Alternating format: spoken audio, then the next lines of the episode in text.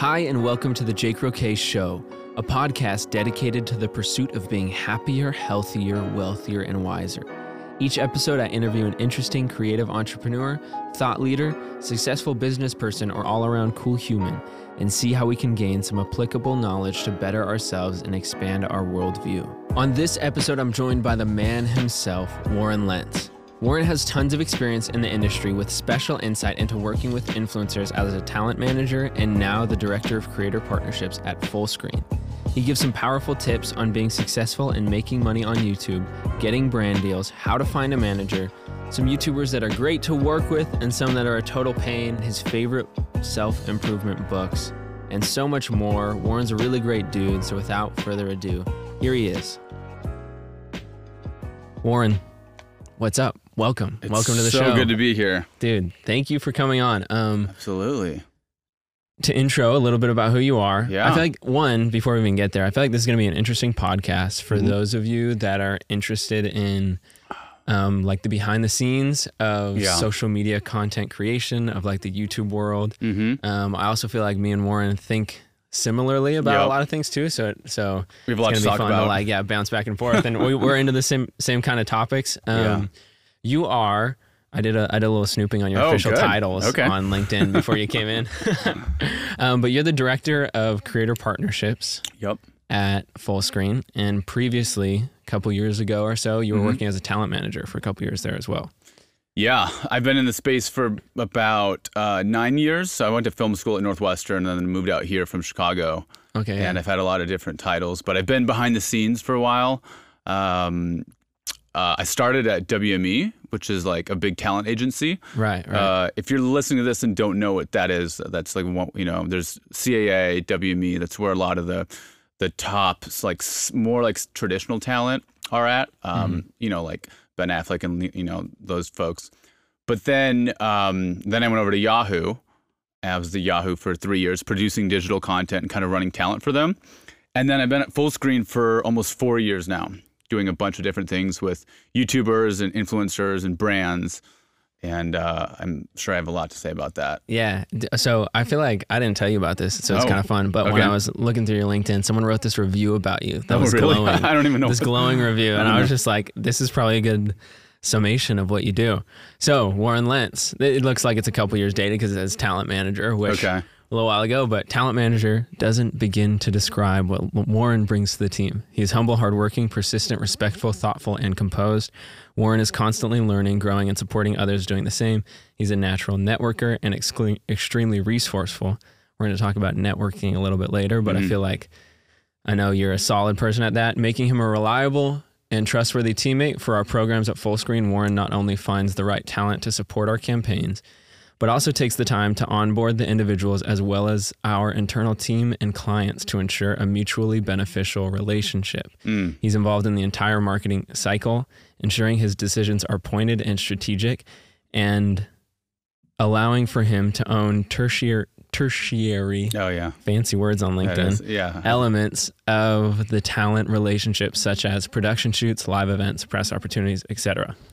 Wow. They go on a little bit, but I feel like one, a lot of it seems spot on because I know you are a very like Mm. strategic and like friendly person, hmm um, and I feel like a lot of that like seems true. So I thought it'd be good to talk about that, but it also gives a little bit of insight onto what you actually do working at Fullscreen too. hmm Um, Yeah. Which, which is, I'm sure, has changed over the years. As the director of creator partnerships, what type of partnerships are you working on? Yeah. So right now, so Fullscreen has about 2,200 YouTube channels or, or you know influencers in our network, It's a lot, and it's a lot. It used to be a lot more than that, and we actually cut Right. out.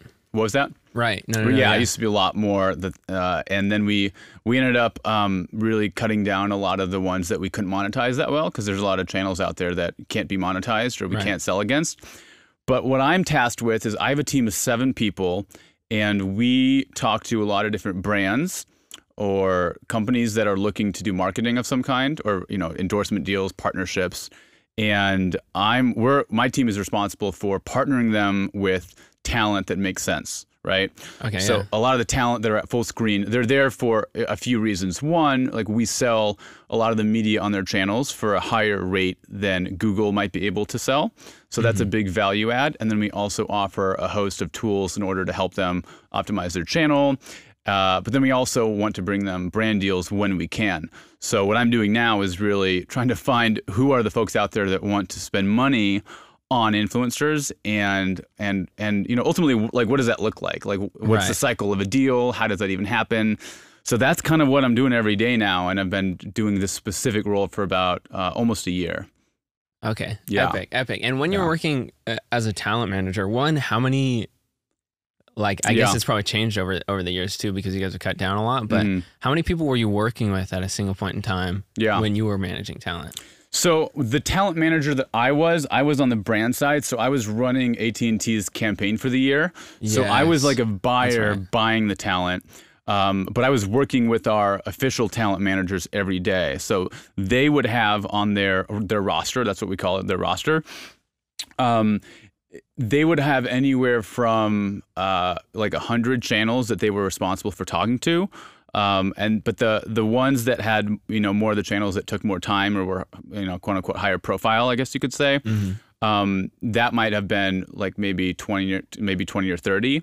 Okay. Um, so there's a huge Still a pretty, still a pretty big number. Even. There's a pretty big number. Yeah. Yeah. I mean, if, if you're a talent manager and you're not working at a big company, I mean, you might you might only manage like maybe you know three or five or ten. Right. Right. But uh, it, it just it really all depends. If you have one talent that can really support your lifestyle from you know all the work you're doing with them, then then you can only have a couple. If if you want to, but I mean, you know, you're devoting your life to them, right? Like Right, you know, you're with them when they travel, and it's really hard to scale that. Mm-hmm. You yeah. I mean? Yeah. Totally. By the way, thank you for this juice. Bro, of course. I'm I'm a we can talk about that later, but I'm I'm a health nut and I've had, had many uh, many juicing sessions that have taken me hours on The- Saturdays. Some juicy juicing sessions. Yes, yeah, it's kind of becoming a theme on the podcast actually. Because Is I, it? I like juice. oh Pretty, yeah, pretty consistent. give I'd say everyone probably every couple of days or so, and so people come over. I'm like, oh yeah, you, you know, most people love juice, so give them some fresh squeezed carrot, apple, celery juice. Yeah, That's no, what it's it's all good. about. It's really healthy for you.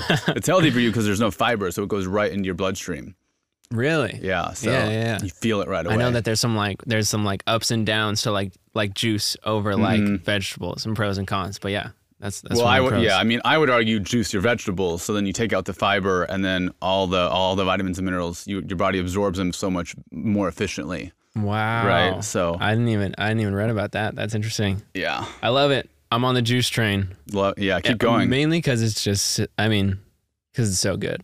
Well, it, it helps. part. It helps your skin. It helps your sleep. Yeah, You yeah. have to do juice. You have to have vegetables though. If, if it's all like apple juice, for example, Right, it's so all sugar. sugar. Yeah, yeah. So this Get is good because this is celery. A little splash. Yeah, we just put a little The splash celery of apple. juice. I love celery juice, but man, sometimes it just comes out tasting like dirt, bro. Dude, if you ever uh, juice kale, that's brutal. Yeah, yeah. That can be spicy. But. I I've kind of stopped juicing like leafy greens Yeah. because just because like for the finances of not worth you the know? squeeze. Yeah, like you put so much in and you get this tiny bit of juice. Especially spinach. You can do a huge bag of spinach and get like half an inch. Right. I got that Costco bag and it was like about to go bad, so I juiced the whole thing and I had like like high key maybe a cup of spinach. And it was like a five pound bag of spinach or whatever it is. yeah. Like it was huge. Yeah. That's brutal. Gnarly.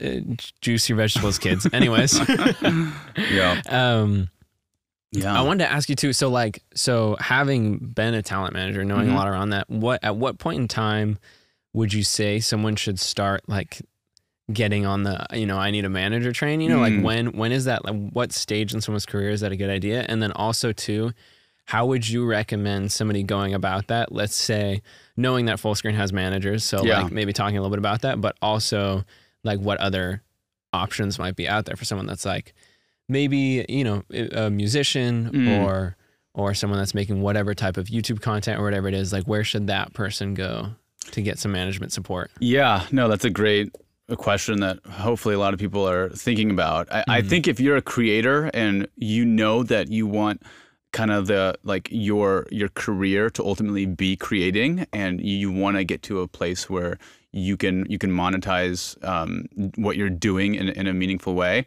then you should have a vision for having a manager eventually. I think the question is once you've made that decision and you know that's where your career is headed, then how you know how do you go about doing that, right? So I mean, the first thing is. Um, you know, you're, you're going to need to make yourself attractive to a manager to the point where they're bought into your vision, like they see your talent. Um, you know, th- they'll need to meet you and know that you know you're a good person to work with. Uh, th- there's a there's a handful of talent that just sometimes you know if you bring them a brand deal and they're not going to reply to your email or they're going to be late on it, it makes you as the manager look really bad. Yeah. And you know, like for me, example, I have like a lot of brands that I've worked with in the past. If I'm gonna vouch for a talent or a client and tell them, hey, you need to hire this person, they're you know they're they're obviously so talented. Here's all their stuff. You know, here's their metrics. Here's their engagement. Um, here's what they've you know here's what they've done in the past, and they're always on it. If I say that and convince them to hire you, and then you you blow it, that makes me look really bad, and that hurts my credibility. So Right. you know, I, I think that there's di- there's certainly different levels. Uh, if you're a talent that doesn't want to give a commission, like you know, let, let's say you're making just enough to get by, you, you know, I mean, a good manager is not free. You you're gonna have to pay them, you know, a 15% cut, or I mean, some managers take 20 or 30, some will do 10, like the agencies do 10, but the Right. managers typically do 15 Right. um, you know you're going to need to give up some of that money. Uh, but if you uh, some talent don't want a manager until they really really need it because they just want to do everything themselves. Mm-hmm. And sometimes that's because you know I don't know if control freak is the right word, but Yeah. uh, it is tough for a creative to be throwing themselves into their craft while trying to keep up with an exploding Gmail inbox. You know, you know what I mean? Totally. Yeah. So I, I think that there's not really a time where you need to get one, but if you start to get overwhelmed or you start to be in a place where you're actually making money, then you need to find someone. Um, because if there's deals coming in and you're not able to reply to them quick enough and you lose out on that money, then then your first priority should be finding someone that would want to hopefully manage you. Yeah. Yeah. You know? Yeah, I feel like I feel like especially when you're at that, there's the benefits of one having someone to manage all that for you, even someone that has the experience of, you know, t- being able to take what you do and seeing the value in it and approaching brands for you and saying Mhm. like, hey, you know, we have this proposition for you. Um, another big part of it too. I was talking with a, I was at the YouTube space yesterday, Yeah. which is right next to your work. No, I actually, work huh? like 100 feet away yeah, from that. Yeah, I almost I just in drove fact, there I almost there. went to drop by. Oh, yeah. And No, and text me whenever you're there.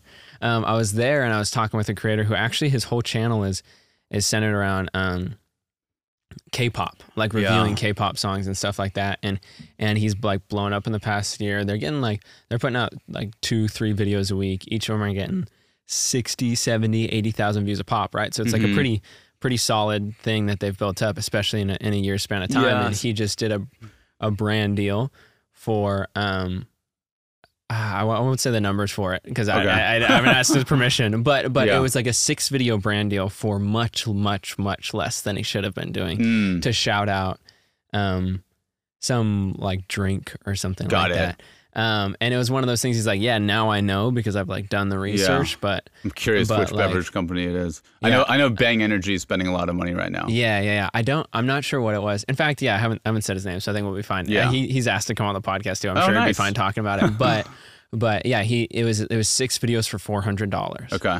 Um, and Yeah, he, he, should be like, a little more than that for sure. yeah, yeah, That's yeah. low. And especially like people, you know, there's something called the social blue book, which is like a good Mm. metric for you doing these things on your own. I would say it's a little bit generous towards the creator side from Mhm. my experience of like Yeah. what, what people are able to work out, you know, Yeah, for sure. But It, but it's a good place to see like, okay, this is Mhm. more or less close to the dollar amount. Even maybe you should be asking that Mhm. and then let people counter and say, okay, yeah, like, you know, let's say I'm social blue book says I'm doing a thousand per video. So, so I say a thousand, someone counters with yeah, 500 instead of them coming up to you and be like, hey, we'll give you a $100 for this video. And then you have to try and pull them up to Yeah. whatever it is, you know? I, I this I love this topic because th- Yeah. this is this is a really applicable one. I mean, so today I closed a deal for a client. Um, this one was so the offer came in at twenty two hundred uh, for uh, for two Instagram stories and one Instagram static post. okay. and we ended up close. I think I countered at like five or six grand, and we closed at thirty five hundred. I didn't think the talent was going to accept because the talent usually gets like at least five grand, but it was a brand that they were excited about, so we ended up closing it at thirty five hundred. right. Now that's an example going from twenty two hundred to thirty five. I think that's um, like a 58% increase, or, or I forget what it was, but it, but it was substantial. Um, so in this case, like uh, like being the manager, we made our you know 15% because we got the offer up you know in a significant way. But Right, right. um, the art of like negotiating is so big. I just finished a book called ne- uh, Never Split the Difference, which is an awesome book about Who's it by? Do you know? theory. I don't remember who it's by, but Okay. it, it's by uh, this expert who used to be a negotiator for hostage situations with the FBI. Oh wow. So a lot of the anecdotes he gives are like real life or death situations, but which I apply to these three thousand dollar YouTube deals. um, but yeah, so I, I think four hundred dollars. So that guy you spoke about earlier, you mentioned like if he's getting seventy thousand views a video, just to do quick math, so three of those a week is like two hundred and ten. Right. So f- four ti four weeks a month times four ten, he's doing about eight hundred thousand views a month. Mm-hmm. So in my head, I'm just thinking like, how much does he make a year? You know, does he also have a full time job on the side? Um, do you think your audience knows about CPMS and how those work? Because I'm, I'm curious if you want to talk about that at all. I'm sure some people do, but I, it's a great thing to extrapolate on. Yeah. So CPM is is cost per mil, right? And it's one like a- Well, yeah. dollar amount for every thousand views, basically. yeah, so I think I think four dollars is, is is a good average. So four dollar a four dollar CPM is four dollars for every one thousand views. Okay. Is that and is that for ad revenue on a channel or is That's that for YouTube. endorsement like endorsement deals? So that's for well, yeah. So CPM applies to both. A CPM on on YouTube is going to be a lot lower than a brand deal. So Right, that's why right, a lot of creators want um, a brand deal because they can get you know a four dollar CPM from YouTube, or they can get you know a much higher, like a maybe like a thirty or forty dollar CPM from a brand deal. okay, yeah. But a rule of thumb, I would say, is every one million views a, a creator gets is probably about maybe two thousand dollars. Okay. So it's For it's- ad revenue. for ad revenue from from YouTube. Right, right. It's actually four thousand, but YouTube takes you know, like forty five percent of that. So um, the creator's getting you know half of that essentially. right.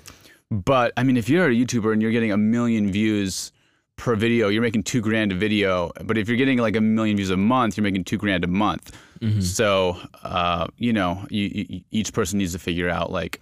Can they live on that? How badly do they need other brand deals? Do they have to have a separate job until they get to a point where they're at five million views a month, or you know, Right. three million? Because you can go full time way earlier too if you're able You to can. go with those like those external brand deals instead Oh, of yeah. relying just on your ad revenue. Especially because depending on your type of content too, Hmm. I've seen some people on YouTube that I know are getting like 11 dollars for their ad revenue. Yeah, Oh. which is which is very very high. That's very high. I've also seen people getting like 96 cents Yeah. for every thousand views, you know? Yeah. So it's like there's it depending on your content, if it's considered like, you know, there's like the whole like family friendly kind of thing, you get Mm-hmm. demonetized in that way. There's also things that people just will, will pay less for, you know? Mm-hmm. So if you're, from what I've seen people in that like finance and, Yeah. And like real estate world, people will pay a lot more for that more targeted thing rather than if you're making music or doing Yeah. lifestyle or beauty or whatever it is. It's if it's a little bit more generic a lot of times too. You're, you from what I've seen, your CPMS are going to be a bit lower. a lot lower. Yeah. and and you know the the obvious reason is that the type of viewer watching, let's say like a like a real estate video, might be the type of person that would have more disposable income. So then brands are able to. You know, they, they want to spend more on that channel.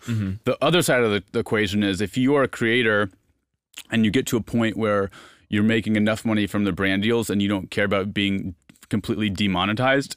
Oh, excuse me. Um, like take David Dobrik for example. Yeah. His videos are demonetized basically every single video because he plays ABBA music and he doesn't care. Right. Right, so right. he's just he has all these videos that get you know five to eight million views a video right now, and he's not making any money off them. Right. He's only getting money on merch and brand deals and and you know anything else that Jack brings him. And in my head, I'm going, okay, if he if he was able to monetize those eight million views and, and get you know like 16 to 20 grand a video, that, that's insane. Right, But he's right. not, and he doesn't want to because he he made a personal decision. uh, I, I, I would think to know that he wants he'd rather grow his channel or give his his like viewers just the best video possible. So he's you know willing to use all the copyrighted music that he can find Yeah. and not care. Yeah, yeah. But that's, m- most that's people really can't do that. approach because if you, I think a big thing I see is the people that are willing to put like their content first of everything else. Like Yeah. they're going to be the people that went out, not the people that are maybe focused on like, okay, now I have Mm-hmm. a thousand views per video. How can I make the most money off this? You know? Um, well, no, that's a good point. Like, Right. I mean, mo- I mean, most of every successful creator has started by saying, "How can I make the best content?" or you know, "What do I love to do?" They're not starting from a place of, "I want to do YouTube because I want to I want to make tons of money." Yeah, yeah. You know. There's there's another question I had maybe for later, but I feel like it fits perfect here, Yeah, which is like, are there things with a lot of the creators that you work with? Are there some commonalities that you see that are, yeah, like a similar trait through these really successful creators Mhm. that you see over and over that they're that they're all kind of doing, or like kind of you know you know those things that you see in a lot of them. Yeah, I mean, yeah. So the biggest thing is that look, to be to be a successful creator where you're at a point where you're interfacing with like managers or people that work at brands, whatever, you have to have gotten to a certain place where you're getting like a decent amount of, of views and you have a following and that doesn't happen by accident and it takes a lot of skills. Like it's not just they're, they're, you know, if you look at an actor, an, an actor can focus on being an actor, but if you look at a YouTuber, they're usually um, their own DP, their own editor, their own producer, th- their own writer, their own actor. If they're doing any kind of acting, they, they go buy their own props. Um, they're everything, right? So Right. it takes a unique individual to pull all those pieces together. So, I mean, I view every talent as like their own producer, which is why it's fun. Because if you're working with traditional talent, they don't always have the same instincts that a quote unquote like professional YouTuber has. Um, so I enjoy it because you know these people I work with every day they're multifaceted. They're really strategic and holistic around how they think of their brand and their careers. And it, it's not like I try not to look at what I'm doing day to day as just kind of like a brand slap, like you know, like let's slap this brand on your video. Like it really needs to make sense for you as the creator with what like for, for for you Jake like would this brand ever make sense to partner with you? Like would you want that? But then also you know is the brand going to have been excited about that partnership right? When you talk about them like eh, you know is it something that you would actually be excited about and a, a product or a service that you would use or would you just be like, I just want to take the money and run? Because as soon as it becomes transactional, then everyone gets turned off, right? Right, right. The viewers, and I think that's a big thing that you see too. When so, when someone sells out like on a single video, Yeah. then nobody trusts, you know, the next twenty three videos that they come out with that are endorsed because it's like, well, Yeah.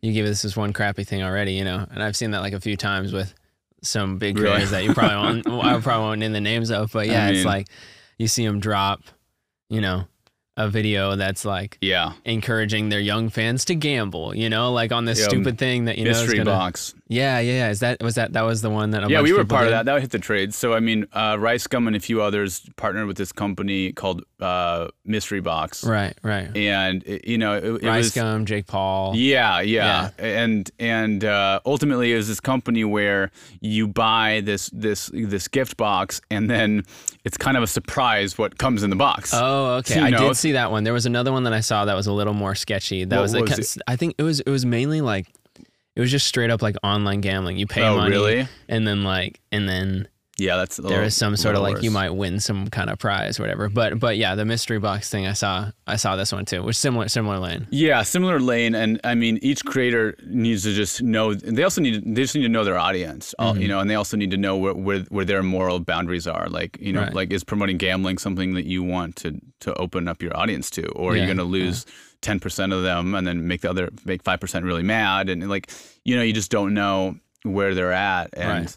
and uh, I mean, like like a really big name, like like everyone would want a brand deal with like let's say Nike, right? Mm-hmm. Um, you know, whereas if, if there's a company that wants to sponsor like a home renovation kind of a thing, and then that, that and you're 21 and in an apartment and that doesn't apply to you at all, then there's there's no possibility to really work there. Yeah. So it's it's, it's a fluid conversation that we're having every day with tons of brands and tons of creators, but it's fun though because I, I love making deals and I love you know bringing money to people and Right. and you know getting the brand excited. Yeah. so yeah. it's fun. Yeah, I don't. Uh, to circle back to that question a little bit, I, I think I pulled us a little bit away from it. No, but yeah. What, what are what are some of those like those common things that you're seeing these creators too? Got it. Yeah. Yeah, yeah. I think I like took us down another train Yeah, no, no, that's a really good question. I think, because I think there are things that you like. You know, a lot of the successful people. yeah, one of them is uh, being a good entrepreneur or just being self-governed. I, I, I would say, like, Okay, yeah. you, you, you can't, like, no one's gonna babysit you or or make you do it um, unless you have a manager, and that's kind of became their role, which happens sometimes. Mm-hmm. But you, you know, you need to kind of be able to handle your own schedule. You need, for example, if you want to if you want to grow and you're in this this stage where you're start, you're starting to get traction and you're starting to get some some people following you like you need to post consistently and not stop Mm-hmm. and that's tough because it's tough to not take a break and that that's where the burnout comes from Right. um, you know it, a lot of people will will hit a certain kind of point where okay they they, they posted you know like twice a week and then they'll do it for a month and they'll see wow I just got tons more viewers you know I'm gonna do I'm gonna do daily vlogs I'm gonna do every day a video every day and then and they make this grand video about how guys get ready you know Oh, you guys yeah. are loving this I'm gonna vid-" and then I, they're I like see four people do days it all in the time. I've done it before. Yeah, no, totally. and, then, uh, and they're four days in, and then and then and then they go, then they're gone for like eight days, and you're like, Yeah. what happened to them? yeah, yeah, yeah. You know. I, I think Cody Ko actually made fun of this one channel where I, I think this guy said he was gonna like daily vlog, and he hadn't posted. he, he like he didn't post even day two, like he didn't even start. Oh, and it had yeah. been like a year later, and he fell off the face of the earth. Um, but no, so I would say like being like like having a good a good work ethic. It sounds cliche, but it's it's really tough. Like the number one occupation that that young people want to be when they grow up right now is a YouTuber or a blogger, yeah, right? It's it's no longer like a professional athlete. I think athlete was like number four. yeah. It's So- not an actor. It's not a rock star. Like And if you ask What a lot of most people YouTubers that are doing it consistently right now, I mean, they are some of the hardest working people that I've ever met. Like they'll be people you know, don't know what they're signing up they for. They don't know. Mm-hmm. They like mm-hmm. like until you've edited till four in the morning and then had to get up at nine to go do another shoot and then like stuck to a mm-hmm. schedule. Like it's it is um it's kind of a thankless job. Like you have to be self self motivated. Right. Unless you're reading all the comments and that's your source of like getting thanked. Um, Which yeah, yeah, you're you're lucky. Which is a slippery you're One slope. of those people. Yeah. That's a slippery slope because Totally. you know for every 100 positive comments you get um, the one negative one will start to sting potentially more than the 100, 100 feel good Totally. So, so some creators say they don't look at it and i don't know if i believe them fully but Yeah. hopefully yeah. they have self-control not to look at all. Right. I think I think there's like a super healthy balance in it too because one like Mhm. like uh, one a lot of the people that are going to follow you they're like you know they're about what you're doing and they're going to be supportive. You know, Yeah. it's it's hard to maintain an audience that hates you. Like that's like a difficult thing to do, you know? So yeah that's a good for, point Yeah, for the most part people like you're to see like a lot of love, I feel like in, in in just about anybody's comment sections, but also you'll see like a, probably a minority of hate, Mhm. you know? Like I think it's like less than you know, what percent of the comments like yeah, maybe, 2%? maybe, yeah, maybe like yeah, five, two, one, depending on the type of content, whatever it is. But I think that there's a super healthy balance of like looking at what people are saying, taking it in, like even the the positive and the negative. Because I know Mhm. for me, like there are times, and a- and a lot of times too, what I think people don't realize when they're commenting is like they already are thinking the things you're thinking uh, Mhm. that that aren't good. You know, so if you come in and they're like, Yeah. oh, this part of it sucks, like for me, for me, and I'm like, and I'm like a pretty, I would say, well, you know, again, there's like ebbs and flows, ups and downs, but I'm like a pretty like secure person, I would say, you know. Yeah. So a lot of the times, like my reaction to a lot of those things is like, oh, this part didn't sound good or whatever. I'm like, yeah, yeah, you know, I agree. Yeah, I didn't. Yeah. I think the other parts were better. You know, like that kind of thing. that part about the engaged audience or the fact that they they are watching because they care that's a really good point also because Yeah. if you look at if, if, if we just take a step back and look big picture like in the 1960s there were three big tv channels and that's all people had. You, you had abc cbs and, and, and nbc then the next iteration was cable television and you had all these different stations with you know the shows could be a, a, li- a, like a little more niche um, like the, the, there was a few more like progressions, but now we're at a place where YouTube has really enabled it to be just hundreds of thousands of niche communities. Like mm-hmm. for example, if you want to find a channel that's devoted just to Porsches from the 1970s and how to restore them, you can go find that channel. And, Totally. e- and even if it's just you know a, a guy that has you know 10,000 followers, eh, he's probably pouring his heart and soul into those videos not for the money, but for the fact that he's you know he has these people that are really care about his same you know his same passion point and Like built like a real community a around it. too. real engaged community Yeah, and and yeah. that's part of the sell to brands is when i'm talking to brands you know the fact that the you know this creator has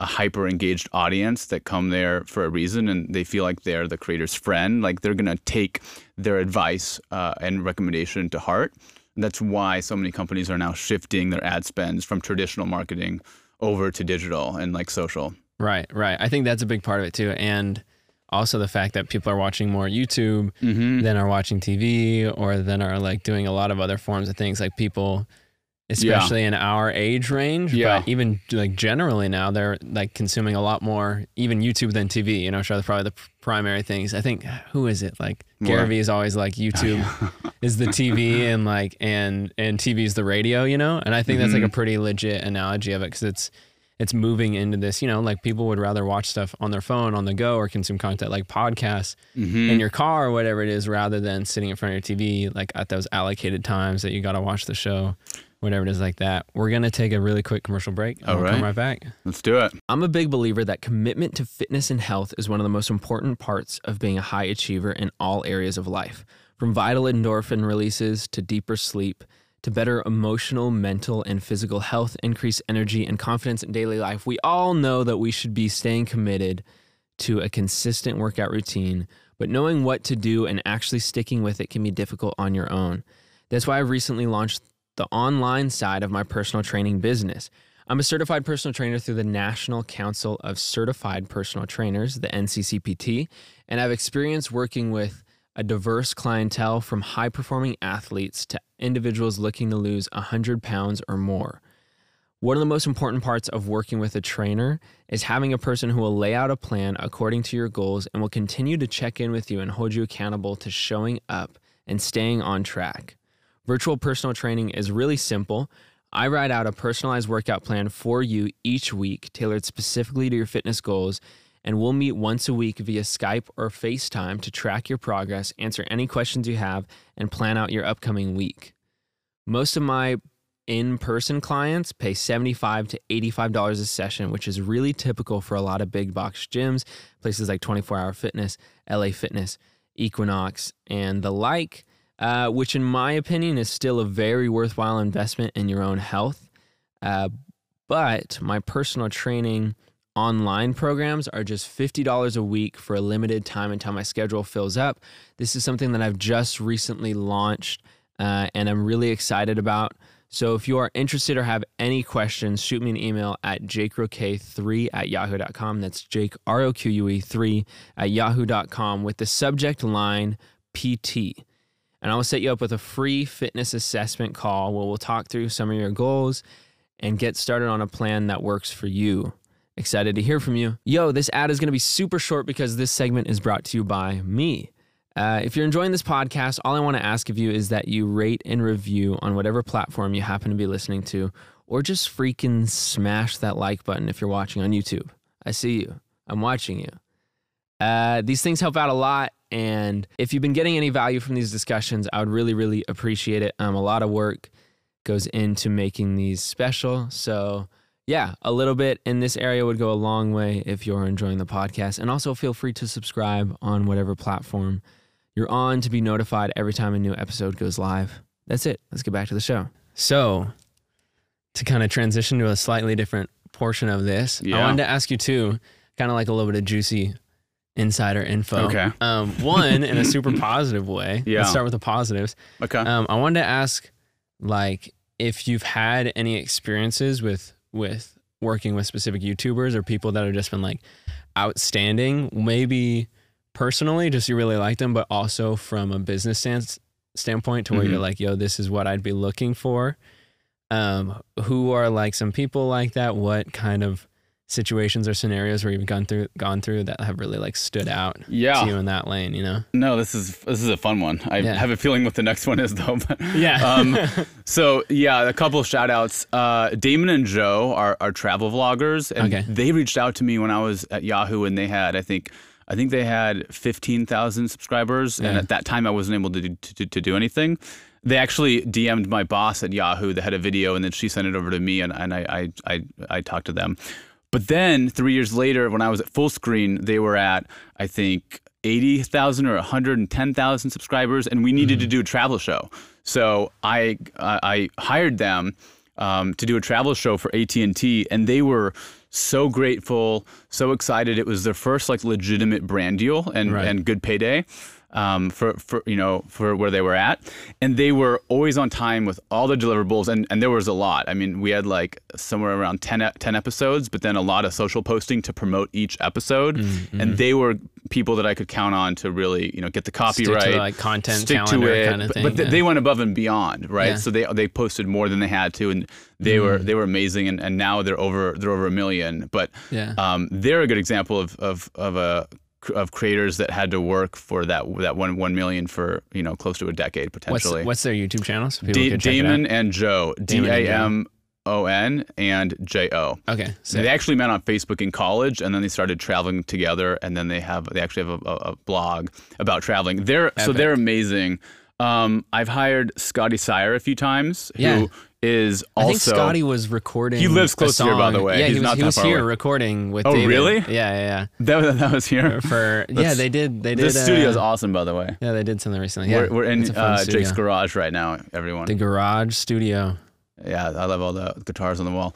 Um, Scotty's someone that uh, like I've, we've hired him to like create a song for a brand that he was really like collaborative and um, you know when like was this? How long ago is this? this was I Like a- think like a few two months ago? years ago. Oh, He did or maybe no maybe one and a half years ago, but Gotcha, he, he did a show called The Bright Fight, Okay. and he did an entire song about not using any more plastic straws in order to save the environment. And AT and T actually came on and sponsored that.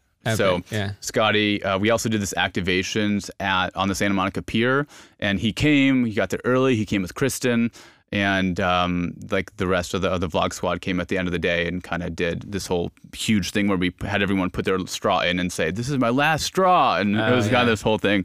but he cool. um, he's someone who's who's really good.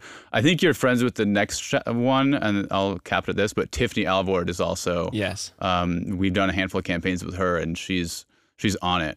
Yeah? Um, yeah. I mean, the the, the cool. best She's is always she always she just nails everything, bro. She's like really. I feel like business wise, she just.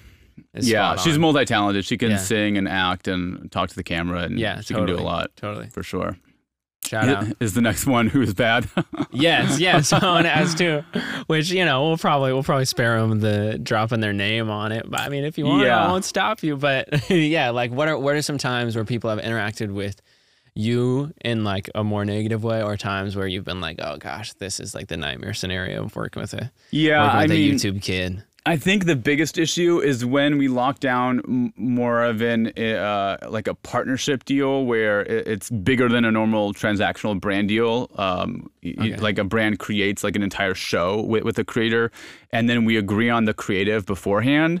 But then we we actually get to the the production days and the talent. Um, and, and this happened. Like the talent wanted to change the creative after we hired a production crew. We had the directors, we had we had the creative directors there as well, and the brand. Like it, it took so much time for the brand to approve the creative that was already approved by the talent. Right. This talent didn't understand that this You isn't like a video for the day before. Yeah. no, you can't. Like, it, it's not even gonna live like on your channel. Like, we're making the show for another outlet. Like, you are the star of this show, but that doesn't mean you can treat it creatively like an episode or a, a, video on your YouTube channel. Yeah. Because this isn't. That's a big thing that creators have an issue with. Is that uh, Ah, their whole life they've controlled every aspect, right? Uh-huh. They've controlled the editing, they've they've controlled like the color in, in post, and and then you get to the, the first time where they're having the creative taken away from them a little bit, um, even just like a tiny bit, and it's tough for some of them to really be okay with that. And Right, the right. irony is that a lot of creators, at least a few years ago, they wanted to eventually do TV and do movies, and once they they, get on a real set, then Yeah. it's like a totally Yeah, like, different. I want to go back to making my own stuff. Well, Yeah. a lot of them do. A lot of Right. them, a lot of like, Totally. a lot of like, oh, I kind of there enjoy. was yeah that was a super interesting i feel like it was it was a phase kind of but it was super interesting to see Oh. a lot of creators that for Mhm. a couple years maybe like two-ish years ago or so everybody was pushing like oh i get this you know i get i get to go mainstream now i'm legit you know now Mhm. like if i'm getting on the food network or i'm on this tv show like whatever it is it like made them feel like they were legit Yeah. and then they did it and then they're like oh this sucks and and i make way less money hmm that's a big thing too. People Way are like, less. yeah, people are like, oh, like they they think they want to do it because it kind of like is what they've dreamed of doing. But then they realize, no, like what has gotten me here is what I actually like to do, not what I thought Mm-hmm. would be cool when I got there, you know? Yeah, we're- we're we're actually at a really weird intersection where a lot of influencers are starting to become more traditional talent. Like if you look at Liza Koshy or you know anyone at that level that has been able to kind of cross over. But then you also have, let's say, Zac Efron, who started on as this traditional talent and now has a YouTube channel. Yeah. Um, Noah Schnapp, for example, he's Right. about to hit two two million subs, and you know, Fullscreen's kind of like been you know working with them to kind of help them do that. But Yeah. that that's really interesting because And there's a lot. I mean, uh, even you see a lot of like Jimmy Butler, Oh, yeah. Kevin Durant, Steph Curry, like a lot of athletes. You see Mm-hmm. like yeah, a lot of like mainstream, you know, Will Smith, like a lot of actors, like a lot of people are like, oh wait, I can also do, you know, run my own show and call the shots and do whatever the heck I want. Yeah, they're doing a lot of Instagram stuff. Yeah, For them to do full on YouTube, they usually have to hire a team because it's right, right. More heavier lifting. Well, yeah, I've seen, I've seen, yeah. Kevin Durant, Steph Curry, Jimmy Yep. Butler, they all have vlogs or like series of shows on YouTube. Yeah. And then, yeah, like, you know, Will Smith does mm-hmm, you know, obviously he's got a team producing a lot of stuff for him, but hmm but yeah, No, like the people breaking into the YouTube are like they're doing it and it seems like they're really enjoying it too, you know? And they're getting a lot more viewership because they can make more content. You know, it's not like when you make a movie and you get, you know, you put out your one movie every six months or whatever it is. Like if you're lucky and you're busy, you Mhm. know, rather and you're not like Kevin Hart or like The Rock or whoever, just, just Yeah. like in every movie ever, always, you know. But like most of those people, they release like one or two things a year instead of being able to like, yeah, I made seven videos this month. or like, Scorsese, and you do one, you know, every seven, eight years. Right. It's crazy, Right. Yeah, but it's it's bizarre. bro. Interesting. Really, really interesting stuff.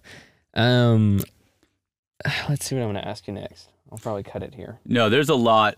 Yeah, there's so much we can we can talk about here. Um, what's your advice for someone that doesn't have a manager right now? hmm That has like, I'm I'm asking this question for myself. Yeah. I'm framing it as this imaginary person that might be in this place, but Yeah. it's it's me. The Yeah. answer, it's me. Um, for this imaginary person who maybe is like kind of on that middle ground to where right now my channel is like we're sitting around twenty thousand subscribers. Yeah. I don't have management. I'm looking to like be able to make that transition hopefully within this next year to make this like my full-time job hmm and and yeah, really be able to like devote all of my time to this. I think once you can make that jump too and you can like spend all of your time doing it, focusing in on it, it's probably like a little bit easier to grow in that realm too. But when what would be your advice for that person who's like maybe not at the manager level, but Mhm. looking to start trying to monetize a bit more too? Yeah, no, that's a great question. Well, the the good news is that you don't need a manager today as much as you would have 10 or 20, you know, years ago. Right. Uh, if if you're if you were an actor and, and you wanted to break into it, it's much more important that you have an agent who can sell you around town and get and get you in those casting rooms. As a digital creator, a lot of power is in your hand. Um, you're the only one that can actually produce content and put it up and be consistent and hear what your what your audience is saying and you know evolve and kind of grow that. Like there's really no shortcuts. Having a manager is certainly not going to just help you get to the next level overnight. What manager what a manager could do is o- open some doors and maybe help you do collaborations. They could maybe help you know uh, bring you brand deals potentially. But even brand deals in in a, a large way is kind of an incoming business.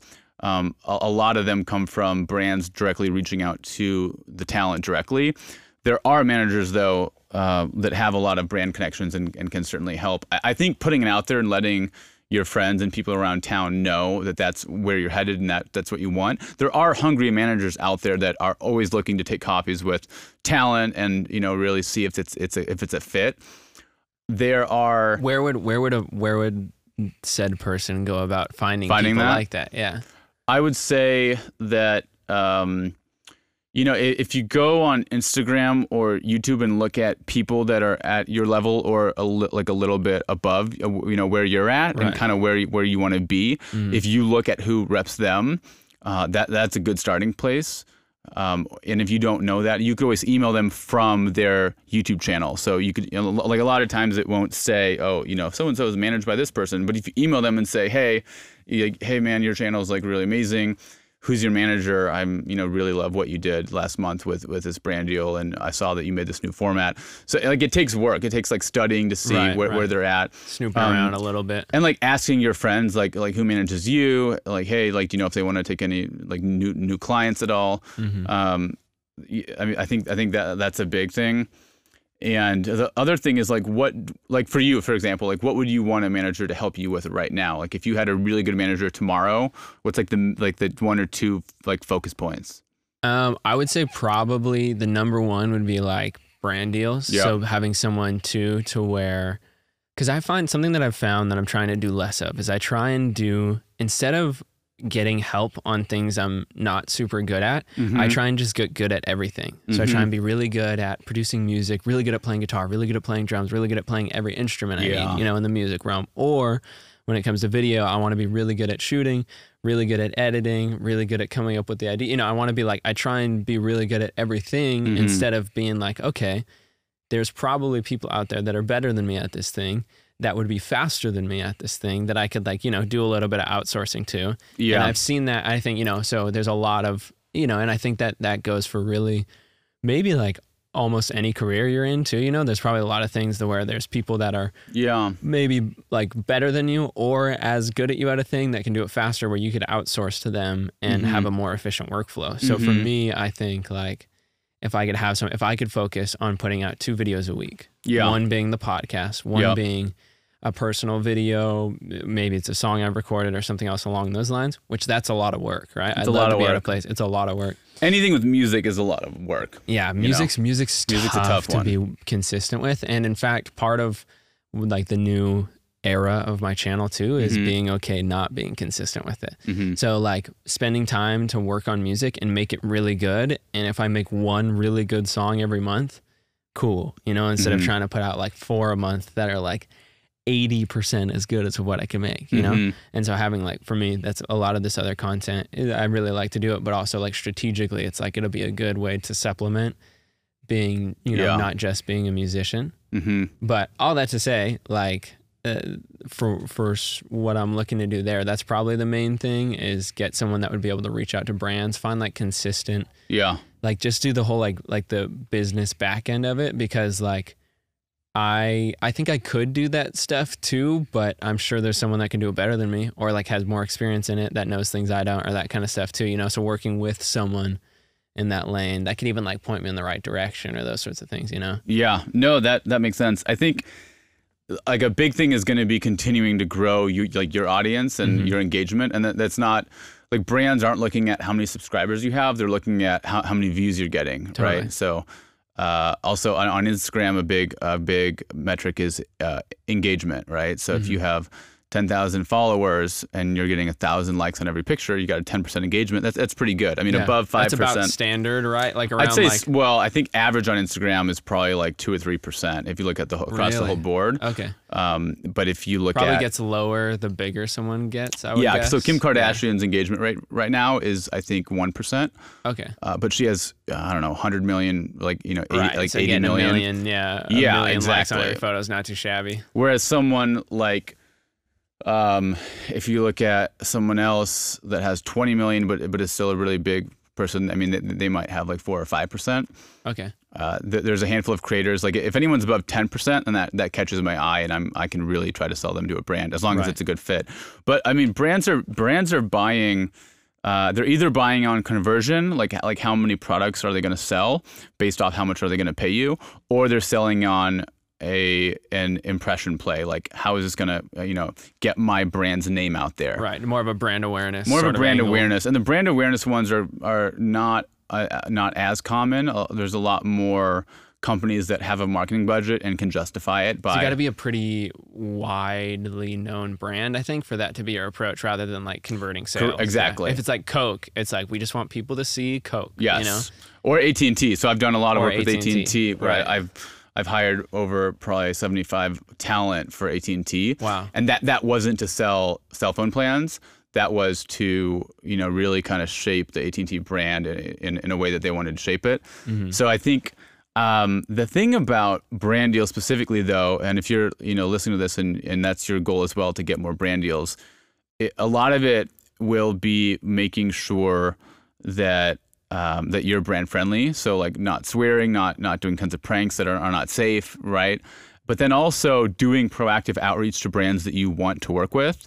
And what that looks like might be okay, well, like what are 10 products that I use every day? And you think, okay, well, I use Crest toothpaste, I use Head and Shoulders.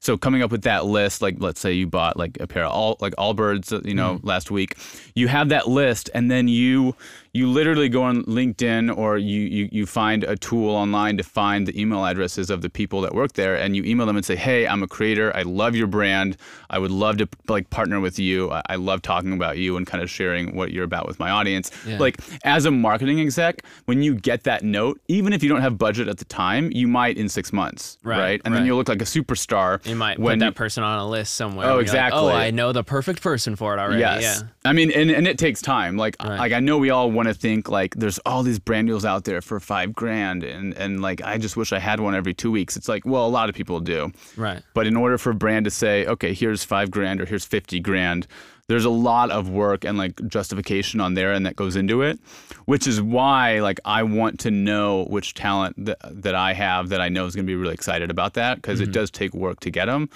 Uh, but but in terms of those the deals that are that are at like the 1k to like 5k level you know to be honest like a lot of managers like it takes so much time to activate those brand deals a lot of those brand deals are being done by by the talent themselves Yeah. so there's not there's not a lot of managers out there that are getting 2k brand deals for their talent because 10% of that's $200 Right. so The like they, they can't pay for their own something rent like that is is yeah. Yeah. Not, not going to be worth it at the end.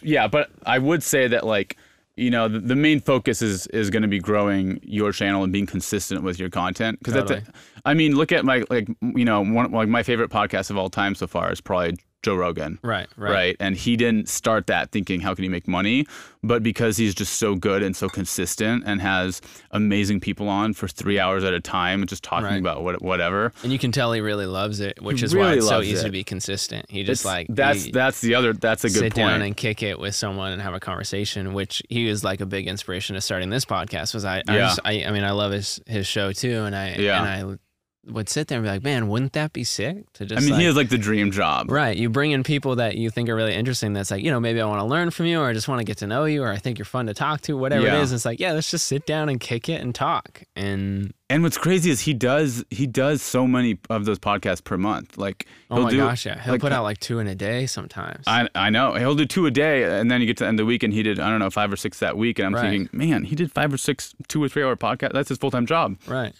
You know. And well, he does other stuff, but I mean, Im- imagine if you did this podcast every day for five years. And you had really interesting people on, Mm-hmm. Right. You know, but like way more interesting than me. Like you would grow a ton. Like I like it's it's, It's, all hard about to get more interesting than you want. Oh well, but, I don't know, about that. um, but I mean, it's it's hard, you know. It's it, it- Yeah. The exciting thing is it, it's is it's hard, but it's not impossible, and and it takes. it- It's kind of like dieting. Like people know what what it means to eat healthy, but just doing it is really hard. Right. Like being consistent as a creator. Like everyone knows, like oh, I need to like not miss a posting day, and I need Yeah. you know because then my fans will get mad. But like doing that, like when you're tired or when you can't find, or when like you had a guest that drops out and you don't have a backup, or Mm-hmm. or you know maybe you know you just too tired or got sick or something. Like, um, you know, it's it's uh it's it's work. It's work. You know, people think that it's all fun and games, but like you have to you have to you know you have to think of questions and you need to Right. like plan and like we're in LA, right? Yeah. So there's all this driving and yeah. and uh, not to complain. Of, I mean, I know we we're super blessed, but Right. right I just I just want to make sure people know it's not as easy as just like it might look. Yeah, because you see you see the easiest part. You know, you don't see even right now, like Joe for his podcast. I'm sure he's making plenty enough money that he can pay an editor and you know all that kind of Yes. stuff too. But there's He a lot of Jamie. back end. Jamie, pull that up. Jamie, yeah. that's yo. The when this podcast has made it is when I have a homie here. Yeah. That we can just say, yo, can you pull up this info or like whatever it is or you know like. Well, yeah. dude, you can get. th- I mean, just keep doing it. Like this Yeah. is. Th- I'm super ha- happy to be here because this is in the first iteration, uh, you know, of, of this of this Yeah. like podcast and Right. like episode three. episode three and like it does have a theme and i think i think the fact that everyone wants to be a content creator when they grow up means that hopefully there is like a white space for this podcast Yeah. um, and we can get more into like n- you know the more of the questions you have about like well, what does that actually look like because Right. a large part of my career has been working with managers and agents and and trying to figure out like well what like what does that dance look like. Um, uh, a big a big theme I've seen actually is that there's a lot of for a lot of the younger creators, a lot of their parents actually manage them, Yeah. which is which is interesting because I Mhm. mean that's there's pros and cons that come Pros, with that. big pros and cons to that. Yeah, For sure. yes. I've seen yeah, and I see I mean there's there's the good in it is that you know, you have someone who knows you that you know yeah. almost always is like looking out for your best intentions, you know. Um Arguably, you know, there's not a person that would care about you more in the world than that person. right, right. But it's, you know, it, just like anything working with family, it can be hard and a lot of times like, you know, if people see things differently, I think yeah, we we I I have like multiple friends who have who have parent managers Yeah. and and sometimes there's um yeah, like conflict that goes in where maybe it's like you want to go in this direction with it and your parents are like, "No, but it would be better if you did it this way." Mhm. And and it's like, "Okay, well, you know, I just want to do it my way because I'm going to stay in love with what I do and I have to stay in love with what I'm doing for this to work, you know?"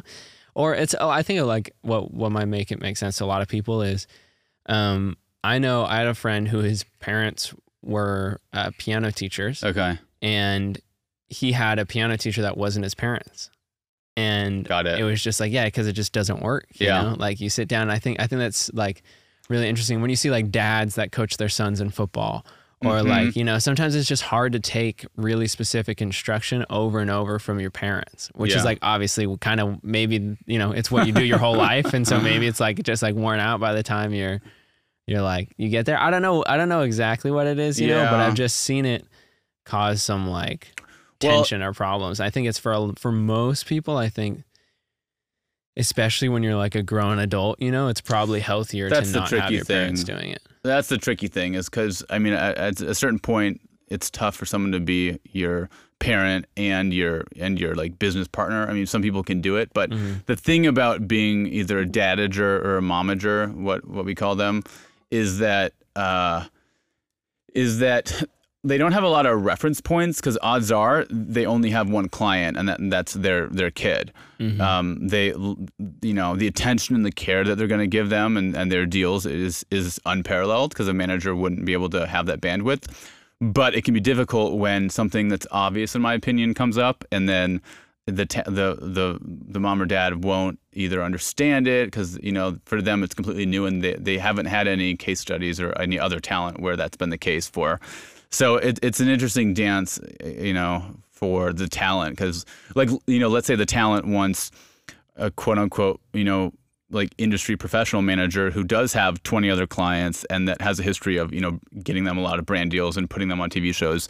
It, it's a difficult conversation for that creator who who's hit it big to then talk to their parents about, hey, you know, I kind of want to be repped at CAA now or UTA or ICM or I want to go in for a meet with this manager. They reached out to me and they they had a lot of good things to say about where they want to take. Like, how do you have that conversation with your parent, yeah. right? It- Yeah, I mean, yeah, yeah. it's it's uh, like- it's, it's, I don't know how to do it. Right. to like fire your mom or dad or something is like, Yeah. you know, which is essentially what it would be if you ever to switch is like a tough thing to do. But a lot of times Yeah. too, you'll get, you get caught up in that when there is someone that didn't just like fall into it on accident because their kids started taking off. Like there's Mhm. somebody that's like, yo, they've studied this or they've done it for a while and they know it, I'm sure better yeah. than.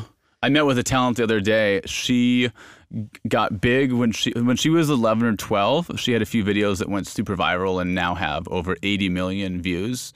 And Wow. she now hasn't posted in a few months. I think her dad manages her, and she has ideas for what she wants to do, but she hasn't been able to do it. And in my mind, I'm thinking like you need you need a manager to really come in and really help push you. But at the same time, though, a, a manager can only babysit to a certain extent. Like you Yeah. have, if you're an, you're an adult, you have to pull yourself out of your bed. You have to figure out a schedule that works, and you have to think of content ideas. Like, um, in order to make it work, like you know, like you, like, you better have a notes section on your phone where every time you get an idea for a video, you're you're like writing it down. Yeah. You know, like okay, when do you edit best? Do you edit better in the morning? Do you edit better at night?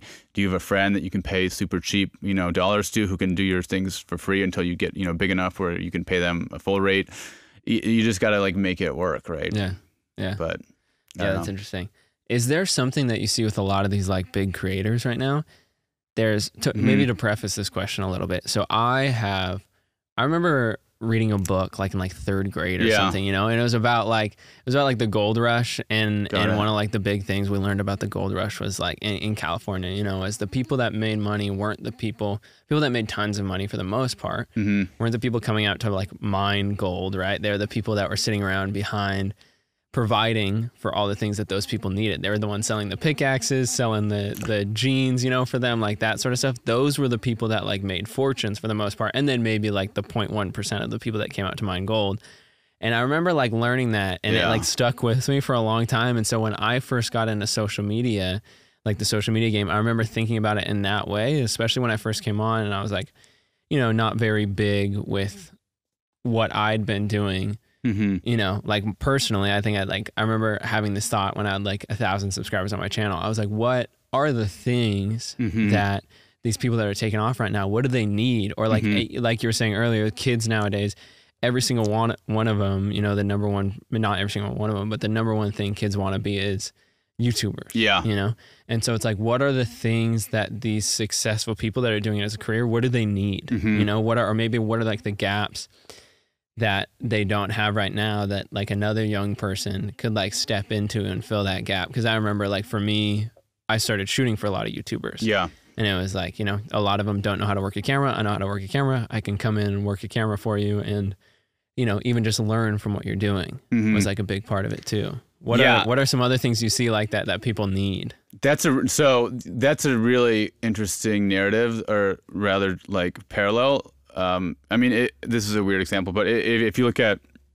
excuse me, if you look at war, like this is there's a lot of like steel manufacturers that will then do they'll be profitable in war. So yeah yeah, like I think like if we look at like not to compare YouTube with war, but any time like any time there's like this new wave of of um you know like event that's happening, you know there are ways to really kind of kind of take a step back and look at you know okay well what's going on here and how can how can I find an opportunity in it um or like how can I like make the most of it I think a lot of creators aren't going to know um, how to how to edit, how to think of content ideas, how to structure a video, how, how to come up with a, a lot of different, you know, like how do you negotiate a brand deal, right? So we can talk more right. about that. Like if you want to if you want to do like YouTube. How about you repurpose your content for Facebook? Well, if you want to monetize on Facebook, you need it needs to be like at least like two minutes. So then you know you need to get on their monetization Mm-hmm. I hate platform. to. We, we the camera's about to run out, so we're gonna We take a it. spicy hot commercial Nice. break, and we'll, we're gonna continue with that. Perfect. Yo, yo, this segment of the podcast is brought to you by my brand new Patreon page. I'm actually super, super, super excited to finally be sharing this with you guys. Uh, if you would like to support this podcast and my content in general, this is the absolute best way to do so. My page is set up on patreon.com forward slash Jake Roque. That's J A K E R O Q U E. If you hadn't known so already, um, I'm working really hard to make this page a genuine exchange of value and I'm setting up the reward tiers to be things that I would actually want from a lot of the creators that I watch and enjoy and would want to support. So they currently include things like a forum for this community to meet other like minded people, an opportunity to ask guests on my podcast your own personalized questions, and you'll get a shout out every time we do that. Uh, a monthly patron only Google Hangout where we can talk about whatever the heck we want to. Um, it'll be exclusive just to the patrons. There's a weekend getaway to LA. So if you are contributing at a tier for a certain duration of time, we just get to hang out and I'll bring you on a vacation in LA and we'll go do fun things here, like go to the beach and and go to dinner and have a lovely time. Um, I think that would be so sick. And the the one I'm probably the most excited for is I have a couple slots open on this mentorship tier. Um, this is something I really believe in, and I've had many mentors in the past that have given me some of the most valuable experiences and lessons of my entire life. So I'm really looking forward to this part. I can teach you all I know about podcasting, music, content creation, relationships, literally anything I can help you with. Feel free to ask in that time. And something I'd also love to do with this would be to pick a book a month to go through with everyone that's in that tier and we could pick a book to go through together and just have a discussion of what we learn. Kind of like a one-on-one book club for the people that are in that. Anyways there's all the details for all of this over on patreon.com forward slash jake roque and if you'd like to support the podcast if you want to hear more podcasts like this this is a really really great way to do so. Are you someone who just doesn't have time to frequently make trips to the grocery store and prepare three healthy meals every day that taste good and are good for you? You know, that difficult combo that we're always looking for. Um, well, welcome to the club. You're basically one of all of us. Uh, Catered Fit is this really epic meal prepping service that delivers fresh made meals to your door daily or as frequently as you would like. They have standard paleo and vegetarian options and their website and app is super easy to use. Uh, a few of the delicious meals that they have on the menu for this week specifically include the farmer's market omelet with veggies, the spicy chipotle shrimp with kale salad. That sounds super good. And the garlic herb crusted pork loin with apricot glaze and butternut squash pilaf. Guys, there's so many different options. Those are some of the ones I saw that I was like, yo, those look tasty. Uh, every listener of the show gets $25 off their first meal plan with the promo code TJRS, which stands for the Jake Roque Show, if you were wondering. Uh, depending on the plan you get, meals are as low as seven to eight dollars each. And one thing I really like about the packaging too is it comes with a printed out label of the macronutrient breakdown. So how many uh, grams of carbs, fats, and proteins are in there. So if you're somebody who likes to track those things, super helpful for that. And right now, the service areas include major cities across California and Florida. Uh, I think almost exclusively. So if you're in California and Florida, you're definitely covered. If you're one of those major cities like LA, San Diego, Miami, Orlando. If you want to see if your town is included in the service areas, go to cateredfit.com. If you're someone who's like overspending on unhealthy food at work, or if you just don't have the time to go and set aside those couple hours it takes every day to make the the healthy meals that are good for your body and for your taste buds. I highly recommend Catered Fit. Um, I've had their meals. I really like them. I actually think it's a really competitive price in the meal planning sector of the market. So head over to cateredfit.com and use the promo code TJRS for $25 off your first order and take a peek at the FAQ tab on their website for any more info. But yeah, I, I feel like I've probably said this on the podcast before, but but I feel like it's just good info for the listener to know Yeah. when I like interject to like cut someone off. Commercial break, you know, here we go. Oh yeah. We have yeah, Mike. Well, the currently, if you're camera. just listening to this, there's a video portion of this podcast on YouTube. If you're watching on YouTube, you know there's a video portion. Hello but, everyone. but my beautiful Sony A7 III has a 30 minute record limit, so that's why we uh Take we commercial squeeze in those commercial breaks every 30 minutes. Well, this will be good Um, because then when you get sponsors, they'll actually need to be commercials, but then you'll have a better camera Yeah, and you won't For need now, we're just going to be advertising whatever the frick I can think Yeah. of to advertise. So, Yeah, no, that's good. um, but yeah. So you were saying, in those yeah, things. I, I just love that analogy you were talking about, and like to to put together a podcast like like this that could help all those you know younger creators or soon to be creators kind of put together like those tools. I think that could be a really helpful thing. You know, like regardless of whether or not this takes off, you know, if you get if some some viewers that really hone in on this and then this is what helps them get to the next level and actually create um, the, the exciting thing is like you're you're on this journey right now like you you're in la you've made the move here you literally you literally live like within a few miles of all these youtubers right here like you Yeah, probably see them when you're like outside getting coffee or whatever right? Yeah. like you guys are all here. Right. um, you know the mcns or the social content you know companies like like Fullscreen like we're all here.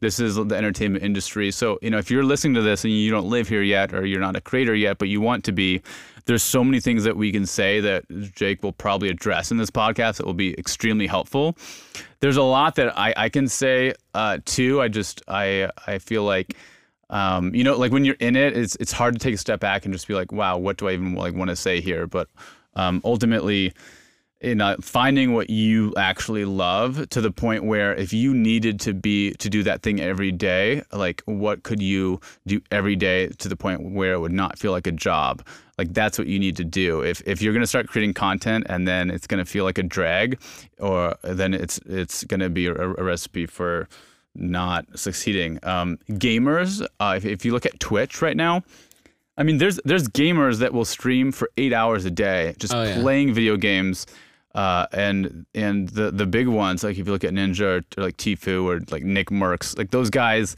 they're making good money.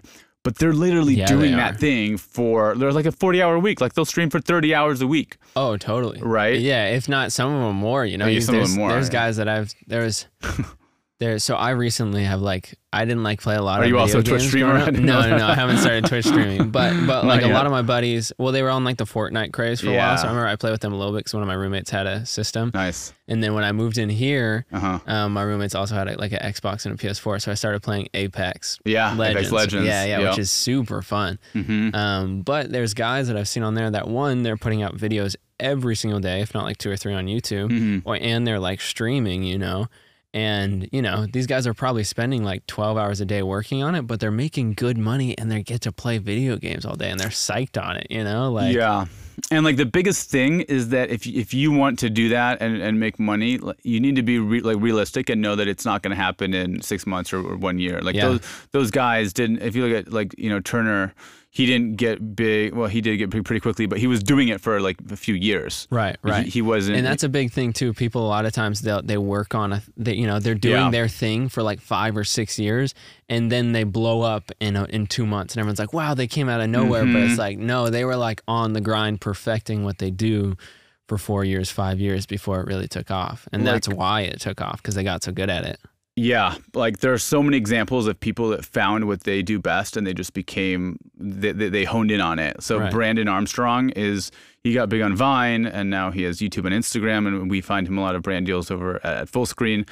He is known as the best NBA imper- like player impersonator ever. So he'll take LeBron James and he'll study LeBron's movements and then he'll he'll imitate him in a really funny way and he would do vines and he'd post those on Instagram and he's he's the best in the world. Like you Yeah. take any player, like take Kevin Durant, like he'll he knows how to how to like imitate him. You know, it's it's a weird that's a weird little niche. Right. But he started doing that when he was like really young. He had no intention of just blowing up, but then when Vine came along, like he decided to to do it, and and uh, and and now he has a, a whole career where he's able to host certain events and you get brand deals. Right. And uh, I I think collabing is also like uh, you know we, we can't do this podcast without talking about like collabing. Right. Right. If if you want to really you know grow and and like learn you know not only will it help cross pollinate your audiences and this podcast is a great way to have have people on and talk to them Totally. you also then will learn from them like oh how do you edit well how you know like how do you structure your videos Yeah, even just get to sit behind people. Like I, when then when I'm well, music is a big place for me. When I Mhm. get to sit and record with someone else, or like whether I'm running the session or they're running the session, I get to watch like their workflow, how they go about it. You learn these like secret little tricks. Like Yeah. yeah, yeah. So we kind of like a fun little backstory. For those that don't know, we met at a, a Bible study, Yeah. like years ago at Tyler Ward's house. uh, yeah Um, yeah, and like I remember that was a big thing. Like when I sat behind him and watched him like record like a guitar part, and he recorded it twice, and then took two separate guitar tracks and pan one all the way left and pan one all the way right. Mhm. Which, if you ever are recording acoustics and vocals, kids, do this. It's gonna blow your mind. You record the same guitar part twice, pan one all the way right, one all the way left. You put your Mhm. voice right down the middle, and like it has like such this full rich sound that I'd been looking for for years that I'd Mm. heard other people like putting out music and I was like gosh like what you know what's the secret? And I watched them do it once and then I came back to my own stuff. I was like oh gosh it sounds so much better now. And there's so many like that's was probably the first thing I learned like that Mhm. but there's so many things when you sit and watch someone record or like edit a video or whatever it is you're like oh wow that would increase my workflow so fast. And we all learn these little tricks that we then can share with people when we collaborate and stuff yeah i mean Yeah. that, that's a great example i'm sure there's like a lot of that yeah Yeah, I, I, gosh, that was so many. That was like four years ago. We were. I remember that we were in his studio in the backyard, uh, and like it was kind of similar to this a little bit. But um, yeah, he moved to Nashville now, right? Yeah, he's, in yeah. Nashville. I'm, I'm going to see him October 1st. Oh, really? Yeah, yeah. Dude, he's We got the best energy. He's so positive. So great. dude. He's he's awesome. Miss Shout him. out to Tyler. Oh yeah. Gosh, Uh, that's funny. with that too, where what are some other like where are places where you think hmm um, one where people can meet people Mm-hmm. to collaborate with, or like how does somebody go about even making those connections, and then how do they approach that collaboration once they like approach someone for Yeah. that? You know. Yeah, man, you're In asking your all the, the good questions. Yeah. Um, so a bit, if you don't live in L.A. Or, or, or New York or a big, well, first off, if you live in a big city, d- do some digging and find out what what creators live in your city. Um, you know, start if if you're younger and you haven't yet used Google Docs, like go on go on your Gmail account, go to go to you know the the Google Drive section, create a Google sheet, and just it's a great place for you to put in a list of people you find that you want to like reach out to. I would also I'm a proponent of just taking the like the first step. Like you're not gonna get the sports analogy is you're not gonna get on base unless you swing and hit the ball. So like, you know, in this case, like reach out to them and, and, and, and like ask them even if they're like a little bit bigger than you, like you have nothing to lose. Let's reach out and say, "Hey, I love your content. I, I look up to you. Like, eh, eh, like we're in the same town. If, if you're ever willing to like collaborate or get together for coffee, like I'd love to buy you a cup of coffee." They're Right. probably gonna ignore it or not ever see it. Uh, But the thing is, if you do that ten times and, and you get one person who's willing to, to, you know, talk to you, then that's awesome. If they're at your level and you're both kind of at the same start in your career, then you might have a better success rate. Uh, but ultimately, like if you're in a big city, I, w- I would I would definitely start there, and just go on Instagram, go you know go on YouTube, and just try to do some digging for who's in your city. If conventions are a really interesting place to meet people as well. I, I know Playlist and like VidCon. I, so I know Corinna Corinna actually met I think David at, at like a Playlist like Okay, five yeah, yeah. years ago or Yeah. something. Uh, and that's that's happened a lot where where you know creators can go and, and meet other people trying to do what, what they're doing. And I- Yeah, I- I've made a lot of good friends through like VidCon's really the only one I've been. Well, VidCon and VidSummit actually. Oh, I never been to VidSummit. Vid Summit's a it's a good one. It's a totally different angle. really? Um, yeah, it's uh, Where is that one? It's near LAX. It's in Oh, LA. okay. yeah, Got yeah. it. Yeah, So it's at a hotel uh, near LAX, and um, it is expensive. I Mhm. went last year. I like shot photos for. I like volunteered to like shoot photos. I just like reached Nice. out. This is like a good thing. Just whenever you want something, you don't want to pay volunteer. for it. Yeah, just see if you can hit some. Like do some digging on the emails. I think it's like eight hundred dollars for a ticket, and me and my buddy wanted to go. Um, and he he shoots photos too. And I just reached out and then I found an email of whoever I don't even remember who it was, but I just shot it over someone who's you know managing some of the stuff. I was like, hey, I do event photography and shoot weddings and blah blah blah. I'm sure you guys need photos for your whatever, and uh, you know you guys probably have people hired, but if you need some more photographers, like. I'd love to come shoot and just get to be there, you know? And then I ended up just taking some photos and they're like, yeah, just give us the raws right away. So I'd, I'd go and I'd sit in the, they're like, whichever thing you want to go to, go to it, take some photos.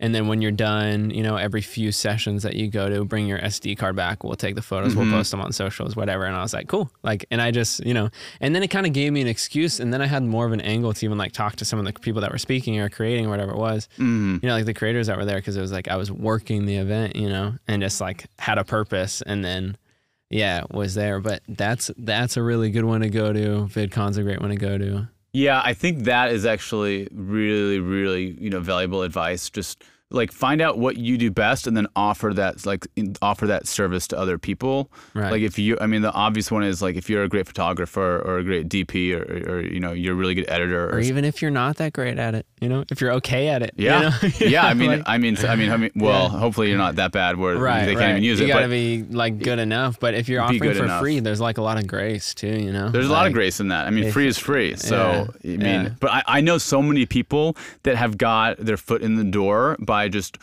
by by asking and Mhm. saying, "Hey, can I like do this for you?" or like, "Do you need help with stuff?" or I mean, even people that were other people's like assistants.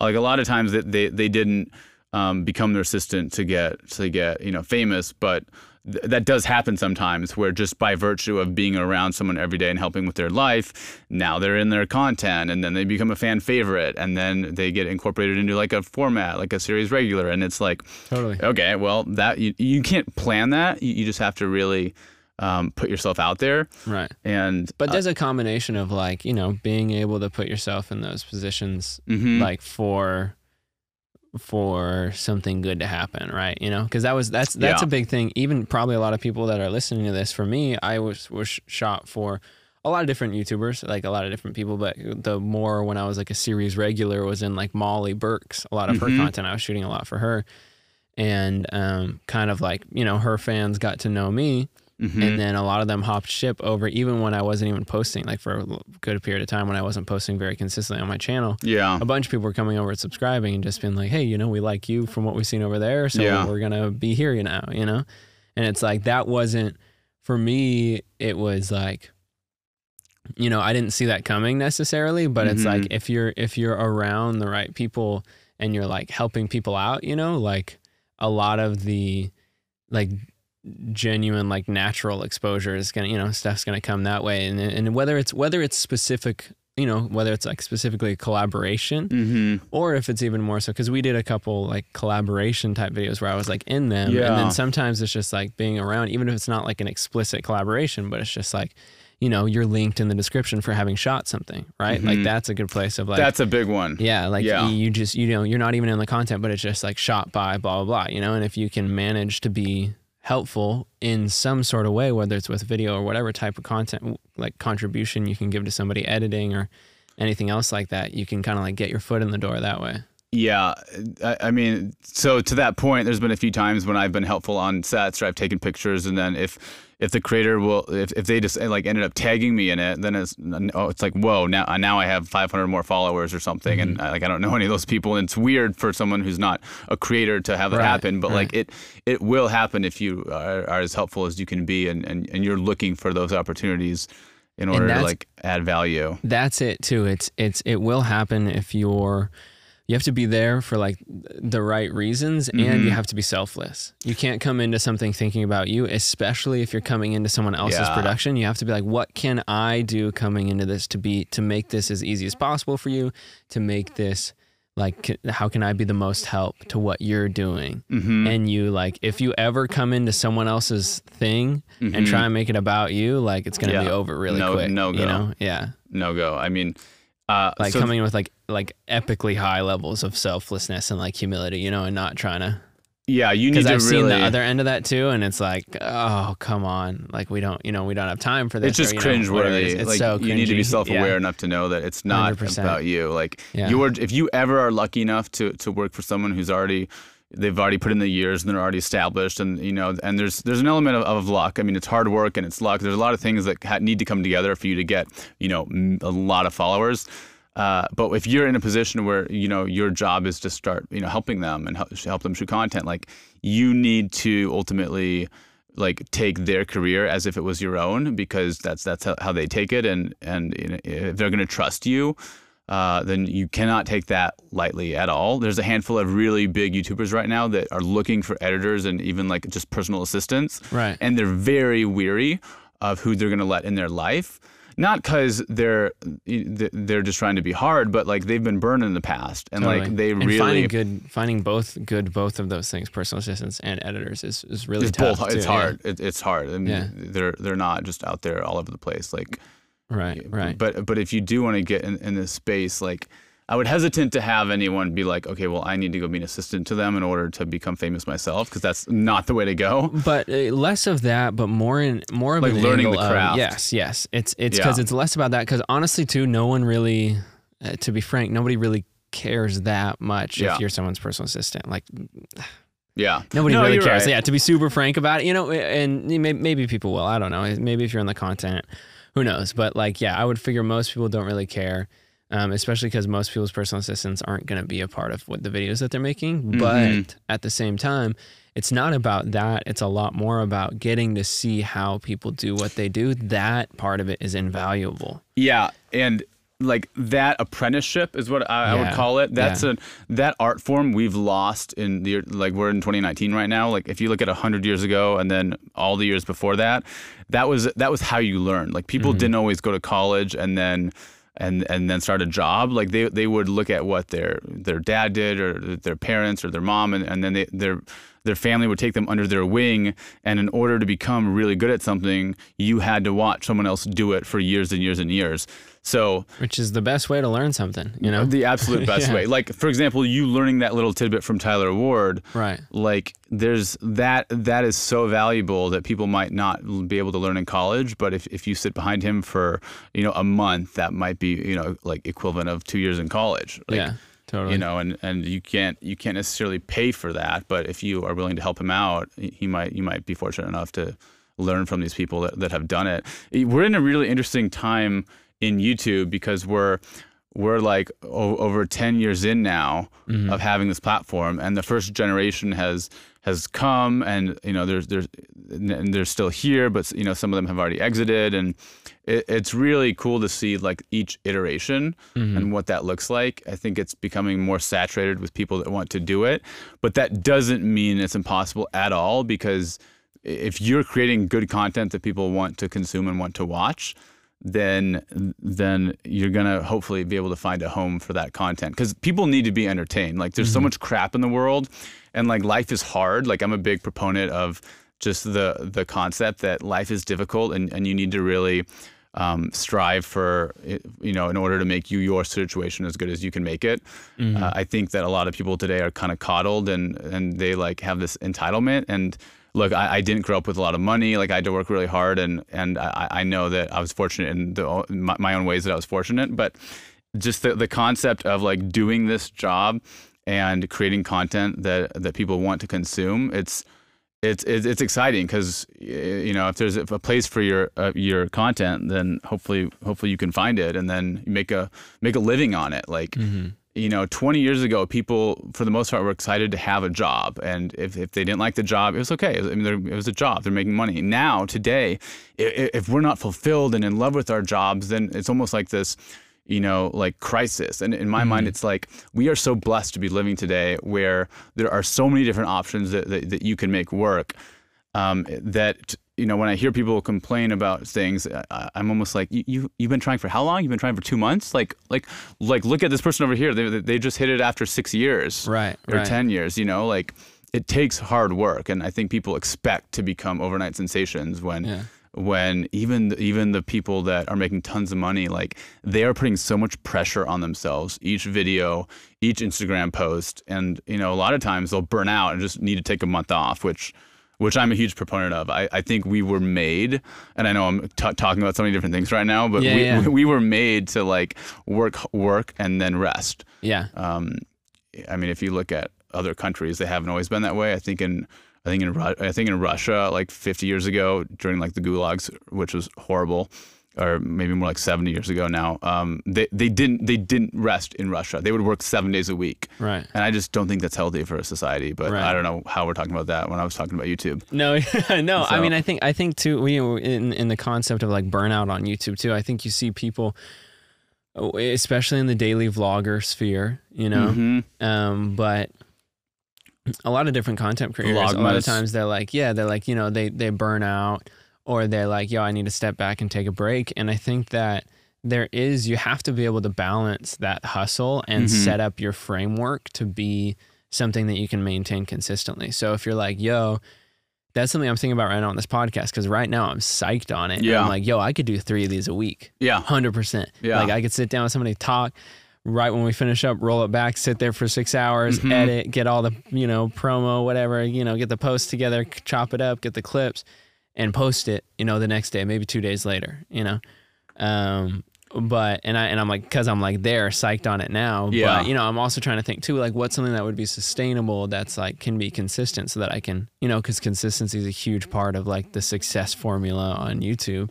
Yeah. And so it's like being being logical and being able to step back for a second when you're doing something and be like, how can I frame this to be something I can be consistent with Mm-hmm. instead of people come into something they love it and they're hyped on it and they like kind of like overcommit. I'm gonna post daily. I'm gonna post five days a week. I'm gonna post Yeah. whatever. And then in you know six months in, they're like, this is torture. you Yeah. know?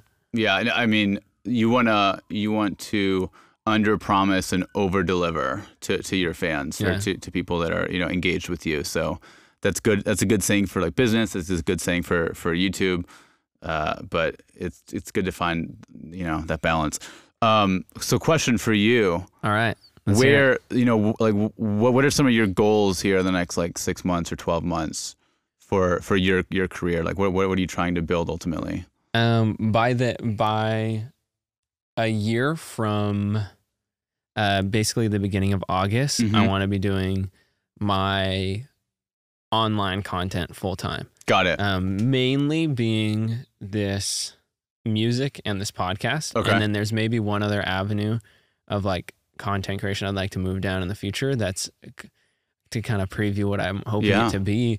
I just want to be able to take basically I want to take a portion of my income Yep. um, and do nice things for people Nice. and have that like and that's the whole podcast or that's the whole show you Yeah. know so it's like once a week or once a you know maybe once a month whatever it is i want to be able to take like a portion of what i make and find some like nice way to do something good for somebody Mm-hmm. and then also um, like invite people to do that with me so Mhm. that we could like maybe you know as a, like if it were to be something to grow and grow to be at a position when there's like a natural disaster in the world Yeah. to where it's like okay now we have like this amount of money set aside to like grab two people fly somewhere Mhm. and just like help people because like i and like I, other people have committed to be like yo like i want it to be pretty simple too you Yeah. know like and, and people are like i don't know like i, I literally want the purpose to be like i want to just take my money and help people hmm and and, and in a, in a in a, a way that is selfless, I think genuinely, but also because it's like I, I like to do it, hmm you know. In a way, it's because because I like to do it because Yeah. I want to do it, you know. Like in a way, I think it's like,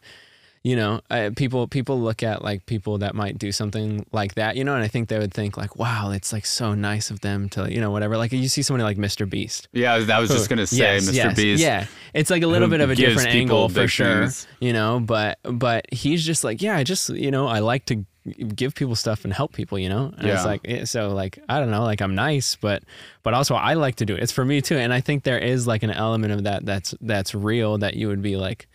You know, uh, uh, it's like maybe silly to ignore, but for me, it's like, yo, I think it would be super fun Yeah. to like be able to see someone that's like you know i think it'd be fun and i think like even beyond fun like meaningful and enjoyable to be able to just like see someone that needs help and be like yo like Yeah. i got you i can help you or like to have a community of people that can do that if it's not just a person it's like something goes really wrong somewhere you know like a Mhm. natural disaster like a shooting like whatever it is and Mhm. to be in a position and like have this team to be able to go in and, and like you know utilize the internet i feel like a lot of times Yeah. too people people talk about like you know there's uh, there's all this there's bad news out there you I know? it's all you see is like negative stuff and all you see is like whatever it is and i think that you know there's an element of that that's true because like you know bad news makes yeah, headlines and whatever it is happens.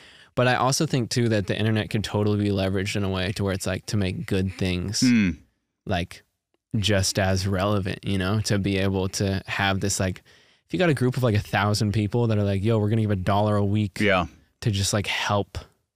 And you give one person a thousand dollars a week. Yeah, you know, and it, and if it's like something as simple as like somebody that their car they get in a car accident and they just Mhm. like really need a new car and it's like yo like i can get you this car it's not a nice car but i can Yeah. you know it's gonna like get you you can continue with your life or you know whatever it is people people that like have medical bills for Yeah, and you You have a list of people that are like submitting what they have and what they need help with. Yeah, yeah, that maybe people submitting, or even like what I what I'd like it to be eventually is kind of have like a, this community that is together that is like, um, we we can all come in and someone can just like throw out an idea, and if everyone's like, yeah, like that seems like a worthwhile thing, like Yeah. we want to help people in that way, then it's like cool, like let's.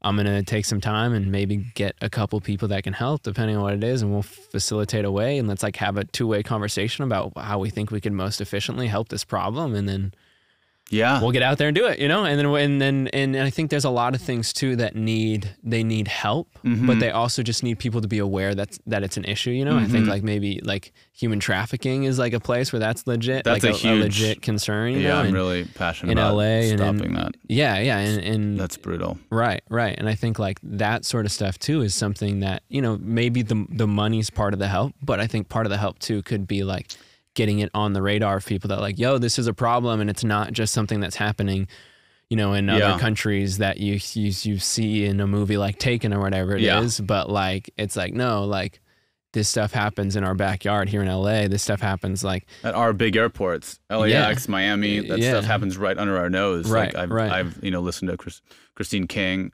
Caine yeah, at, uh, A21. A21. Shout out to A21. Yeah, big shout out to them. And even here in LA, there's a few groups where they actually are looking for guys to come at night as they're um, reaching out to some of the young women and kind of offering them a way out, and Yes. you know having the the young men be essentially security for them when they go out at two in the morning, three in the Mm. morning. So I, I'm on the. I, I sh- need to eventually. I think I'm on the list of volunteer, but they're Okay, there, yeah. but that that topic is huge, and just like that element of doing good in the world that you just talked about with with creating a community is a way to le- like leverage the internet in a way that we weren't able to, you know, 20 years ago or so, or however long it's been around now. Right. Uh, that's exciting, much No, dude. That's exciting. Yeah. Like yeah. that, that could be really big. I mean, Mr. Beast, the model is definitely there. Right. I mean, um, he's interesting. I think he got to 200,000 subs on an iPhone 5 or so. Right. Right. And and also for people to know, I thought of him earlier too when we Yeah. were talking about the time thing. You know, 200,000 subscribers on an iPhone 5 over the span of like 6 or 7 years. Yeah. And then and then blew up and all of a sudden Mr. Beast blows up out of nowhere, but it's Yeah. like no no no no no, he was on a grind for a long time He was on a grind. before anybody knew who he was, you know. If you're if if you're listening to this and you don't know who he is, just like do a YouTube search of Mr. Beast. yeah.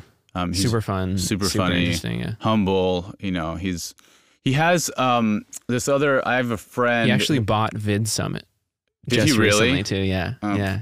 So he just or? Invested know in it or much? bought it. He probably invested. I don't in it. know, man, but Yeah. I think he I think he bought it straight out from Derral Eves. Really? Um, and yeah, they you know even if you think about something that charges eight hundred bucks, Yeah, You get even I think a I saw thousand an email people for that actually because he was a speaker at this convention close to LAX. I think I yeah, forget what it was called, but it, might yeah, have been I Vid it Summit. VidSummit. So yeah, even you know there's there's a lot of money in those things for sure. but- Yeah, so this is interesting. So I anyway, so we're kind of moving around a couple different No, here, I mean, I hopefully people enjoy uh, what we're talking about Yeah. if they're still listening. um, but I have a friend who saw what Mr. Beast was doing, and he modeled himself after Mr. Beast, and now he's known as the Twitter philanthropist. And what Oh, he wow. what he does is he he, he it's kind of it's kind of he takes people that are in need and then he like gives them money. Amazing. Uh, uh, Yeah. he, he he doesn't really rally a community and go out and do it with his with his fans. I, um, but he's an example of someone who saw something that works and then decided to really pounce on it. And he went from I think five or ten k on Twitter to over five hundred k on Twitter okay. Wow. in in just a couple months. No, now granted, Oh, he wow. well he has like the money to and really he has the money to just be like he's out, giving yeah. people like bitcoins and like Oh wow. yeah, That's like ten grand or whatever. Yeah, Yeah, It's, it's like eleven grand right now. Um, Crazy, bro. Let's hey, talk a little bit more about that. I think we four need a commercial break. Commercial break. Here's a spicy commercial for you. love it. Yo, this ad is going to be super short because this podcast is long and full of breaks already. But uh, I'm on Instagram. If you want to be friends and talk and ask me any questions, shoot me a DM, whatever it is. You can find me on Instagram at Jake Roque Music, Jake R O Q U E Music, and uh, we can connect there. Let's finish up the show. For now, I'm just like screw it. I'm just gonna record and it's gonna come together. And the I- first dude, I episodes love aren't it. Perfect, and who cares? Yeah. I, I mean, that's half the battle. Is just just you know getting out of bed and doing it. right. Right. Like it's like when you're going to the gym, just half the battle is getting there. Yeah. You know. Yeah. That well, maybe not half, super maybe ten percent. I mean, I, I would say I would I would argue more than half. Wow. It's like getting out of your bed and just Yeah. strapping on your shoes and getting there. Because because once you once you do the first rep, the rest of it's easy. yeah. Everything else is super easy. It's like setting aside the time and showing up and getting there. And yeah. No. I, so, are you a morning or a night workout person? I'm, Uh, by so the way, I'm actually Are, are we back? Are we we're good? back. Okay, yeah, I just will. It's just gonna be back. Love it. Um, I'm I'm. Uh, it depends. I I like to work out in the morning. I think it's maybe like a better way to Yeah. go about it. I also I'm a personal trainer. So I've been Oh, personal training for the past like Oh, yeah eight or eight or nine months or so. Dude, that's Um, awesome. Which so yeah, I feel like it's been like a totally while since we about caught up there. But so I've been doing that. Um, and honestly, for me, it's like whenever I'm just gonna be at the gym. So like right Mhm. now, Sunday, Tuesday, Thursday nights, Mhm. I usually work, and then Monday, Wednesday during the day I work. So I try to throw my workouts in around that. yeah. If I didn't do that, just because I don't want to drive back and forth to the gym multiple times a day. Yeah. No, I, I get it. Um, if I didn't do that, I would love to be like a like Monday through, or maybe maybe like a Sunday through Thursday, Yeah. Sunday through Friday morning workout. Yep. Like like I think is a good way to go about it. Um, Mm. because I'm just big on like routine. I find like when I find I'm happiest Hmm.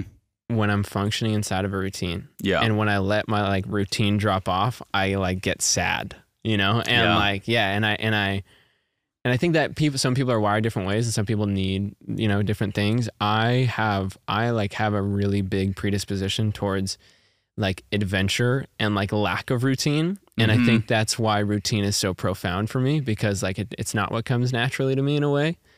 Got Um, it. So routine doesn't come naturally to you, but you're But- self-aware but enough I to know that you need it. Yeah. Got it. Okay. yeah, yeah. it's it's not my natural instincts but but it is like that being said it's like so so so good for me Mhm. because i don't do it normally yeah That's that's so interesting because you know that you need it, but it's not come come come natural. Like I need routine, and I'm happier in routine for sure. But Yeah. I, I don't like uh, so I'm on a few dating profiles right now, and I'm Mm-hmm. I'm you know single and tr- trying to eventually find a girlfriend and then a wife and a family and all that stuff. Right. Because I'm 31 now, and you Yeah. know I, I I want that, but Your I- I- biological clock as is I- ticking. Yeah. yeah. um, as kidding. I'm on, sorry, I need to, I need to tie that in here. So yeah. as I'm on these dating apps, a lot a lot of the women I'm I'm seeing in their profiles, it's all about like they love adventure, they love travel, they, they want a guy that can make them ah, laugh and can, can do all these things. and- yeah, and spontaneous. and here I am working Which 12, people 12 probably hours a don't day. really want that. I'm know, like, do you really want Yeah. spontaneous every day? Like, They think they want that because like the rom com movies. it sounds good but too. yeah, but when you're with someone like that, you're like, this is this is kind of stressful and exhausting, and, and that comes from like I'm I'm more that person, Yeah. and like naturally I think, and and there, I mean, there are definitely pros and cons to it, but I think what Oh yeah. it's you know a, a lot of women are more inclined to be attracted to someone who is like consistent and stable and like Steady Eddie is what is what one of the pastors calls them. Yeah, and maybe not. Maybe and maybe attracted to is maybe not the right word because I think people are. I think you know a lot of times girls are attracted like the the common maybe like the stereotype right, which I think is like based in some truth is like the like It usually is based. you want the truth. bad boy that's like the you know that's all you know that kind of thing Yeah. you know or whether it's the bad boy whether it's like someone that's like dangerous and adventurous and blah blah blah but it's like really what is probably would be good like you know six months in a year in six years in you know is someone that's just gonna be like a good partner you know Uh-huh. yeah That's like the a good thing. teammate That's the thing is like the media doesn't do a good job portraying what a real successful marriage should look like. uh-huh. Like they're not going to make for a great movie. Like a great marriage is somewhat or boring. a perfect like instagram oh gosh, news feed, you yeah. know? Like, No. I know. Well, we're trained to to like look at things that kind of give us a dopamine hit and like Right. what that means is something new or something crazy or like how is this Instagram caption or feed or picture gonna you know zap you like get your attention right right right But then if you look at like what real life entails, it's you know let's let's say fast forward to when we're 45 and we have kids and a wife or whatnot.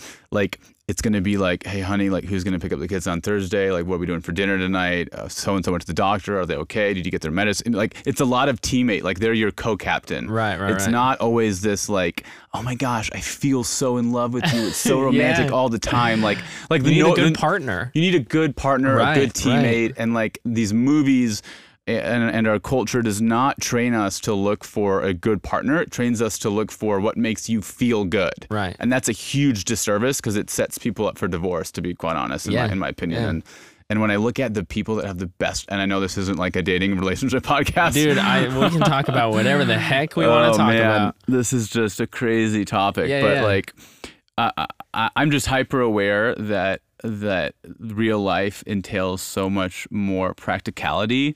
Yes. And, and a lot of my mentors that I've been fortunate enough to really talk to that have good marriages, they they will all say like you, you need to look for someone who um, is is is going to be able to compromise and going to be able to really be a good co-captain like with you. and conflict resolution Conflict That's- resolution is huge. oh gosh that's the biggest part Have you had a lot of a conflict in your life, or There's what? so what much does that bring up? conflict no i think i think uh you have to one you have to be able to like i think people the one of the biggest things for relationships to work long term is people have to be able to like pull their emotions back Mhm. you know be able to like get a handle of your emotions and be able to sit and talk with someone and be like okay like here's what happened Yeah. maybe and maybe not even pull your emotions out of it because I think it's important to like be like you did this and it made me feel this way, you know, or like I did this and it did it make you feel like something? I feel like there's some disconnect, you know, like being able to like understand each other and being able to do those things like maturely and calmly and like have those conversations and and when there's like a lack of that Mhm. in in relationships things just like fall apart and also being able to initiate those conversations 'Cause Yeah. i think too when people just avoid the conflict like you know people just get really resentful Mhm. and they get so like you know all this all of a sudden people are you know when someone is angry at you and you don't know why that's a tough thing all right because if you're like if someone's upset with you and they're being like passive aggressive or whatever it is because like there's some sort of resentment over something it's like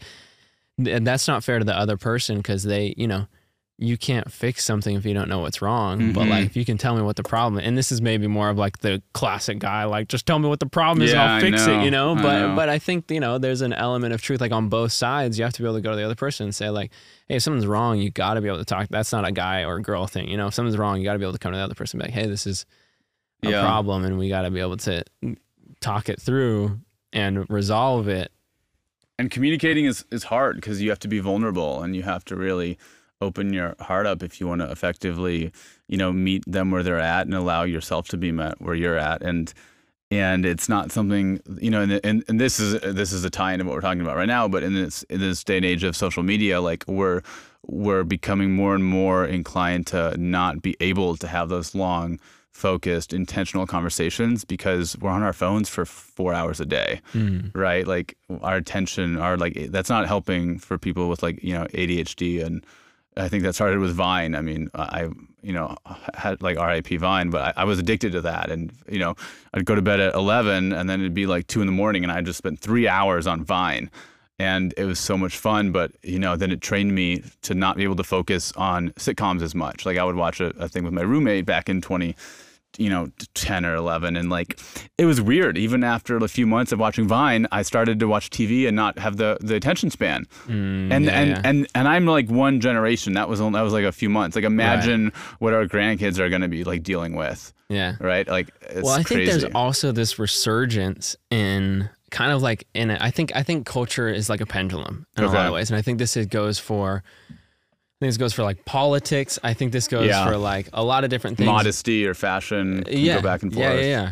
I think, um, music yeah, the the concept of like right because for for a minute we we were accustomed to this longer forms of content right where we're watching Oh, like. TV shows and stuff Yeah. and then there was this swing towards like Vine and everyone's Uh-huh. like this six second like just give me that short punch Yeah. you know whatever it is maybe you know that six second video or maybe 15 second videos on Instagram whatever it was and then I think you're seeing this shift this swing back in this past couple years of people to like we were talking about the Joe Rogans yeah or like the, bernie sanders was on joe rogan Bernie Sanders. Yeah, that was that was super super interesting, and it's And like this long form sort of discussion. Andrew Yang was on. I think every presidential candidate, high key. I think every presidential candidate should be required to go They on sh- Joe Rogan and and a long form like Yeah. talk out your positions because it's really interesting too. I'm I'm someone like like. Uh, uh, you know, in, in a political sense, I feel like Uh-huh. I'm totally comfortable to say like No, I am I'm. I'm pretty center yeah ish, but I, I like have a lot of like conservative and like libertarian Mhm. specific ideals. I have some more like what would be considered like liberal ideals that I think are like pretty spot on, you know? And so I'm like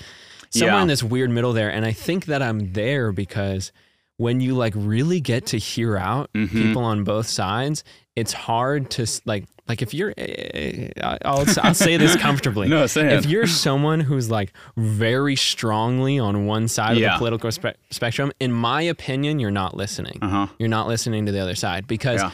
uh, you know, and, and I think people can have different reasons for believing different things or whatever it is. And I think like if you're someone who's like, okay, a lot of people are one issue voters, right? So Yeah, like it's- abortion or- Yes, yeah, yeah, abortion's the classic that's a one. I'm going to vote for someone that's pro-abortion. I'm going to vote for someone who's anti-abortion. Yeah. You know, and that's like. That's all you know. People will vote on, and I get that. You know, like people have Mm-hmm. their things, whatever's important to people. Like that's okay. But I think, as far as like conversationally, maybe not when it comes to like voting. If you're someone who's like, I'm 100%. I think everything Donald Trump does is right, or I Yeah. think everything Donald Trump does is wrong, Yeah. you know, or like that kind of thing. It's like, like, uh, you know, if you're not able to maybe again, like pull your emotions out of it and just like hear people out, or like Mm-hmm. even hear, you know, or separate the person from it if you're like emotionally attached and like look at people's positions and Yeah. like honestly listen to people, it's hard to be like, one Yeah. side is totally right, you know? Yeah, for the people who become so extreme, usually I found is that they get some of their identity in that belief. And Uh-huh. as soon as you attach your identity to either a tribe or uh, like a sports team or whatnot, then that can become a really dangerous place to be because Right. then you you're not open to critical thinking to an extent Mm-hmm. because you're you're you're fully bought into that quote unquote like way of life, right? And that's not healthy. Uh, I'm similar to you in that I, I'm I'm more in the middle. I'm a registered libertarian, Okay. Yeah. um, but I always say that I'm I'm in the middle. I, uh, I I think that in order to really you know think critically about these issues, you do need to hear both sides and and podcasts are the great the great way to do that. That was a good point about how like we had Vine and now we're back to three hour podcasts, and it's Right. like it, it is a weird place. And I want you know, and I watch them all the way through, and so do Yeah. a heck of a lot of other people. They do. too, you I know? mean, it might take me three gym sessions, but I'll get Right. through them. Right, yeah. Especially if it's something that's interesting. Uh, but it, you know, I think when it comes to the when it comes to the political thing, um, you know, we're in a really weird place in our history where I feel like the right is so far to the right and the left is even more far to the left. Uh, there's a lot at stake, and because there's a lot at stake, there's more and more people coming out that are really passionate. Because we have a president who was a TV show host, and he, he's he's weird because he has his own money and is not be- beholden to any one party to an extent. So it's just a weird time. Mhm. Uh, but have you? Um, this is random. Do you think that aliens exist or no? Oh man. Because this I is I think here's okay. So here's my honest answer: is I think that um I mean, I, I, they 100% exist. I'm just going to say it. I'm, yeah. I'm so convinced. So I think that it's it's hard for like I wouldn't really operate from a place where I think that like aliens exist. yeah. I think that like it doesn't change our daily life. right but right right. yeah. I think that um I think that I certainly don't know for sure if Yeah. aliens exist, and I certainly don't know for sure that they don't exist. Yeah. Right. That's kind of like where I would position my my like yeah. viewpoint. like, and, and I and I'd say that like if you were to look at it like probability wise, like Yeah. prob I would I would lean towards. Gosh, I don't know. Like, like I don't, I don't like, I don't, I wouldn't say that I'm like a hundred percent. Like, I Mhm. think aliens exist by any means. Yeah, I don't know. I, I don't have a strong opinion on it, but, but I think Yeah. that it's. I guess what I will say is I think that it's very possible, Yeah. No, I, I definitely think it's if possible. not, if not probable. So Bob Lazar was on J, um, lo, uh, Im, Im, Impossible, Implausible. What's that podcast with um, Logan Paul? Uh, yeah, yeah, Logan- Impaulsive. Yeah, yeah, Impaulsive. Yeah, that's it. Um, so Bob Lazar had pictures of these aliens and all these crazy stories. But um, yeah, I just I just hear like a lot of people talking about that all the time. So I was just Yeah. curious what your thoughts were. That's a fu- that's a funny question. But I. I it is it have- is interesting. It's like an interesting uh, like thought because I you know I've wa- I feel like I've watched a couple people talk about you know Yeah. I don't think that I think like the a lot of the UFO thing is like a hoax. BS. Yeah. Yeah. I think and so, too. remember, uh, were you, were you? Yeah, you were around in LA when Elon Musk launched that. Oh yeah, put a Tesla in space. No, no, no, not when he put the Tesla in Oh. space. There was another time. It was back. Did you did you ever come to the Silver Lake House when I lived at the Silver Lake House and like we, we threw Um, like the a couple parties Maybe once at a barbecue. Yeah, yeah, something like that. Yeah. Um, I remember back back when I was there, so maybe it was probably like a year and a half ago or so. Okay. There was like Elon lost, launched something into the sky, and yeah. I remember everyone was like crying UFOs and like blah blah. And I think that like a lot of times when if somebody were to see something like that like independently, they're gonna Yeah. think like aliens and blah blah. And I think a lot of times like there's an explanation for it. You know, like Mhm. I don't know if I like I think that aliens probably have never visited Earth. You know, Mm. I think if there are aliens out there, they're like are probably on their own planet. Like, oh, I Mhm. wonder if there's aliens out there. You know, Yeah. like yeah, like Yeah. somewhere really, really, really, really, really far away. You know, probably. Yeah. No, I, Yeah. I get that. But but who knows? Yeah, I don't know. I mean, I wonder if we'll ever know in our lifetime because I know that the government knows one way or the other to to an extent. Um, they might not know if they if they don't, but they might know Okay, so so you think so you think the, go- the government I think in our might- lifetime we'll find out more. Yeah, That's what I think. I, th- I that's probably true. I think, if that, they exist, we'll find out more. yeah, I don't think that the government has like made contact with aliens. You don't. I don't. Yeah, I don't. I don't know about that either. Because how would you communicate if you can't speak another? I mean, there's ways, I guess, but It's, a bizarre is one. yeah, that's that's uh we could go down the road No, for I a know, while, but I know. no, Well, it's, it's, it's an interesting thought thought eventually- exercise, even you know. eventually, I'm down to do an episode about like dating and relationships. We'll do dating and aliens as well. dating and aliens. called when we have you dating dating aliens. dating and aliens. Hopefully not dating aliens. Who No, knows? There's a lot to talk to about that one. Um, yeah, I don't know. I don't know. Amazing. Maybe maybe to to move towards wrapping this up here. Yeah. Um, if I were to have, you know, there's there's to kind of pull it away from some of this other stuff here. I have this list of kind of interesting, more personal questions. I oh, might Oh, good. I might roll off maybe one or two of those in a in a quick Yeah, Speedfire. in a quicker format. Questions for the podcast. Note on my phone. Let's I love that. I love the notes file. Ooh, I love this question. It's so fun. Okay. If you were to succeed at whatever you tried to do next, what would you try to do that you haven't really given a shot yet? I would join a uh, a, a startup company that I really believed in from like the ground up because I feel like Mhm. there's a lot of opportunity right now from uh, like if we look at what's going on in, in other countries or, or even here in America where things are headed, I, I I just I think there's so much opportunity and it's just a matter of like really thinking through what that is. I I love Fullscreen though, and I don't know uh, how how long I'll I'll be there. Um, but you know, if you start your own company and you own something, or if you create your own IP and your own content, I mean, that's where true wealth is ultimately created. And I've always been a big reader, and you know, thinking about like how am I going to manage my money, and I've tried to be really kind of kind of wise with that. And they all say the same thing, like you need to um, you need to create something and add value and give something to society. So I'd, I'd want to be a successful entrepreneur. That's cool. What are what are a couple books you'd recommend? I, I feel like oh you, my gosh. I know So you do many. read a lot. Yeah. What are what are like a few? If you were to riddle off like three or four, like Okay, I would say uh, the power of thinking big is is is really great. Um, Think and Grow Rich by Napoleon Hill, which is a Okay. weird title. Or no, he wrote. Uh, sorry, How to Win Friends and Influence People. Um, uh, I would say wait, um, wait, who is the first one by? The first one. I don't remember the author, but the power of thinking big of Thinking is Big, is just it's all about your your mindset. I'll look up some of these. yeah, Um, Dale Carnegie was on. Dale Carnegie uh, was, was How How to to, Win. Friends, Influence People. Napoleon Hill was Think and Grow Rich, Uh-huh. I believe.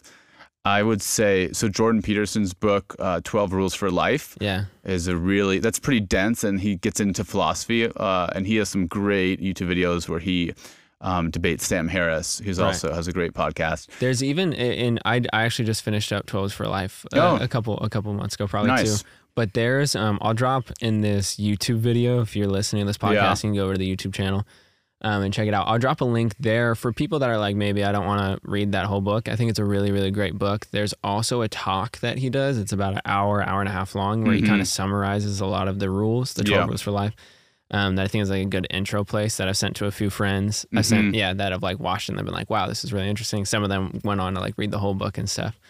Um, but I'll link that down in the description. Yeah, put that down there for sure. It's a good starting place. Yeah, I, I'd say I've read a book about dating called The Sacred Search, which is really good. Okay. Talks yeah. about how to date, why to date, um, how to it's, you know be a man that respects women and what that looks like. yeah.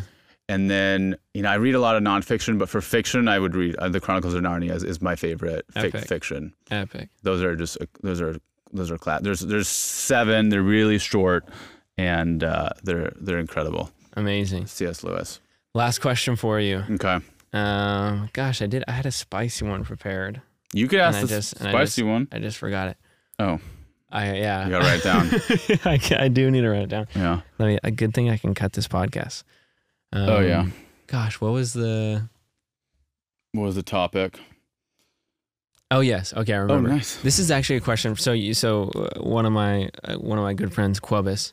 Oh, I love um. Yeah, he's a really amazing Yeah. drummer. Um, we were at coffee recently. This is a question that I'll probably ask a lot of people. I feel like I got to give like cres- question cred to him. Oh yeah, because this he's a great question asker. by He's the way. he's a great question asker. This is actually a question that someone asked him in a drum clinic he was doing. He did, did a Q&A portion. Is this in South Africa when really he did profound. Yeah, yeah. I th- Yeah. yes. Yeah, he's in China right now doing clinics. Oh really? And then he's he's gonna be on the show probably in a couple weeks when, he's, when he's back from Dude, I love that. He crashed on my Um, couch for a week a couple years ago, and it Oh, was like yeah, the best. Like I'd get home from work, and we'd have the best conversations at night, yeah. just about life. Right. And I, you know. I crashed on his couch, Did couch you? for like a couple weeks. Yeah, when I was dude, uh, paying it back, paying, yeah, paying it yeah, forward, whatever yeah, it's called. That's great. Um, That's so funny. yeah. So so just to give give the cred where Yeah. cred is due. Um, he. Uh, so the the question is, Um, um, it's gonna be hard. Well, well, no, it's a it's a pretty simple question, but I feel like it's a it's an interesting one and it impacted him a lot. But what is something that's really true about you Uh huh. that not a lot of people know, but you wish that they knew? Um. Yeah. Could be about your personality, about about work, about like anything. Yeah, I would say, I would say that, um, like people, um, Well, one thing that's not about my personality, but about my, my life is I, when I was younger, I stuttered really, really bad. Like I Mm. couldn't even talk. So I had a Mm-hmm. speech therapist. And my childhood was really difficult, starting from when I was like three or four, where I couldn't really s- speak. Um, I, my brain was going um, way ahead of the the fact that my words weren't coming out of my mouth, and and up until I was like ten or twelve, like I still had a speech pathologist. So that was really difficult, and even today I have to like think through it, uh, you know, and think through like what am I going to say? Right, Does that word right. make sense? So that's that's been a really that's been a burden I've had to care and just kind of like not people like people don't really know about it because I can hide it a, to an extent. Yeah, yeah. Uh, I'm I'm a fast talker and I, I go too quickly and then it kind of comes out a little bit.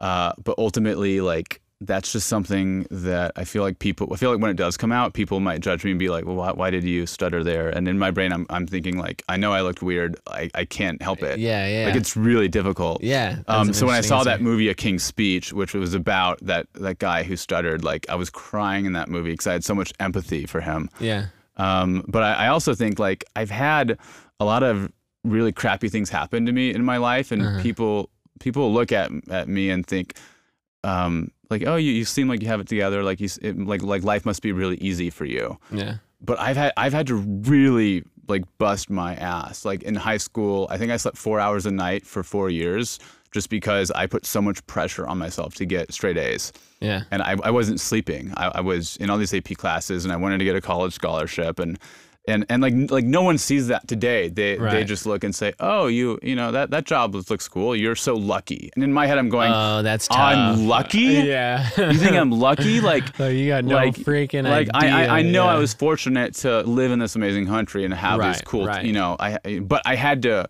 I had to still had to do something for it. So, Mm-hmm. uh, I, I think that's something that not a lot of people know is how hard I've had to work. And I'm not, I don't need pity or anything. I mean, like Right. I, I don't even talk about that, but that's Right. one thing. That's a good question. Yeah, it is, Like I didn't, uh, that's, I did not have an answer. there's like some things in you know there's like some things in you that it's like man like, like, this "Ugh, is so people true i wish yeah i wish people knew but but a lot of times too you know no one ever asks you that question you don't have an opportunity to be like this Do you this have an answer? Or like, are you ever going to that no answer that, or just going to ask your guest that? that's a, that's a that's a good question so so yeah I, I haven't i never even in having asked people this question having heard it i, I don't think i've really thought of an answer for myself but yeah. Well, you can I wait think for the next I guest. think uh, well I'll give you I, Yeah, the- well the a- first thing that came to mind is something something somewhat related to like temperament Mm. um because I think that people people have like interesting perceptions of Mhm. me I feel like um sometimes people think like oh he's I think I You really. I think. Well, I don't know. I, I guess people have a lot of impressions of Oh, me, so I so feel like uh, people people can say, well, you know, a lot of a lot of different things, people, positive and negative. You know, I feel like I'm somewhat of a like more polarizing kind of person. So like, if people meet me, they're like, oh wow, I really like that guy. Or like, oh, like I don't like Didn't him. like you know, him, yeah. yeah, yeah. I don't know. Like I. I if I were to guess, I don't. I feel like I don't. You never get a lot of feedback on like what people think about you when they first meet you or whatever. But um, yeah, you can't. I guess I guess what I would want people to know is like I I feel like I'm really intentional with how I interact with people and like everything that I do doesn't come naturally to me. Mm. You know, that's a big thing that when when some people think Yeah. like, "Oh, you're so like like I said earlier, oh, you're so like you know your routine so much, like you're such like a good like routine person." I'm like, "I'm I'm good at it because I like because I suck at it." Yeah. You know, like I know that I'm so predisposed to not go this way that that's why I'm so disciplined And, Yeah. you know, or people are like, "Oh, you know, like you're so even if someone's like, "Oh, you're so nice to people," or "You're so it's like no, I'm normally mean. I have to. no, it's like it's like yeah, it's like they're like, oh, you're just such a whatever type of person, you know. When people say that kind of thing, Yeah. like it's like, it's like no, that's not me. Like I have to fight for it, you know. And it's like and and you like and other people, you know, people are like, oh, you're so yeah, I don't know, whatever kind of thing, you know. It's like no, like uh, this isn't normal for Mhm. me. Like in fact, it's really really hard a lot of Mhm. times, and it's like, but. I choose it still, anyways, you know, and it's like, and I think too, sometimes it's hard when people say like, you know, eh, when people are like, "Oh, that's easy for you because you're this way," and it's Yeah. like, no, it's not easy for me because I'm not that way, but I choose to do it anyways, you know. And I think there's like a lot of different applications of that, but that yeah, there- yeah. angle That's good. Yeah, That's good. It's like it's like you're on a diet because you know if you eat ice cream, you're just gonna eat the whole thing. So you have to be disciplined. So you know. and that's a good example too because I'm a very like momentum based person. And, Got it. And I like a lot of times I have to do the little things correctly, and Mm-hmm. like people don't get like why it's so important to me. It's like no, I I have to Yeah. like get up and like read or like you know sometimes it's and it's a different thing sometimes sometimes it's like meditate or sometimes it's like get a workout in or sometimes it's like read the read my bible or whatever it is like it Yeah. changes up from time to time but it's like it's like sometimes I I have to do the little things because if I don't everything else falls apart Falls you know apart. and people are like they No, don't get it it's like no it's not that the little thing's not a big deal I'm like no that thing it's they you're right too. it's not a big deal but like but but it is in the way that it relates to Yeah. everything else that I do Well, just real quick before we end, I just want to, you know, encourage you because you're doing so many different things really well, and you're you're sticking to it. You know, we've known each other for a few years, and I'm really excited to see where where this is going. And it's not easy, but like, you know, you have a lot of really great things going, and this is, dude, this is awesome just to be here and talk about this. And I want to come on again, like, th- Bro, I, just- would love to have you back on. We're like, Okay, we good. get it. Yeah, we're we're in it. I feel like the yeah, we like love consuming this type of content yeah. too. So and the good news is, if you guys have questions, you know, we're at a stage where we could probably answer a handful of them because we're not going to have like thirty thousand comments like you know Joe Rogan. But that's good because then we can talk about them. yeah, Uh, yeah. But then maybe in a few years we'll be at you'll be at that point. right, right.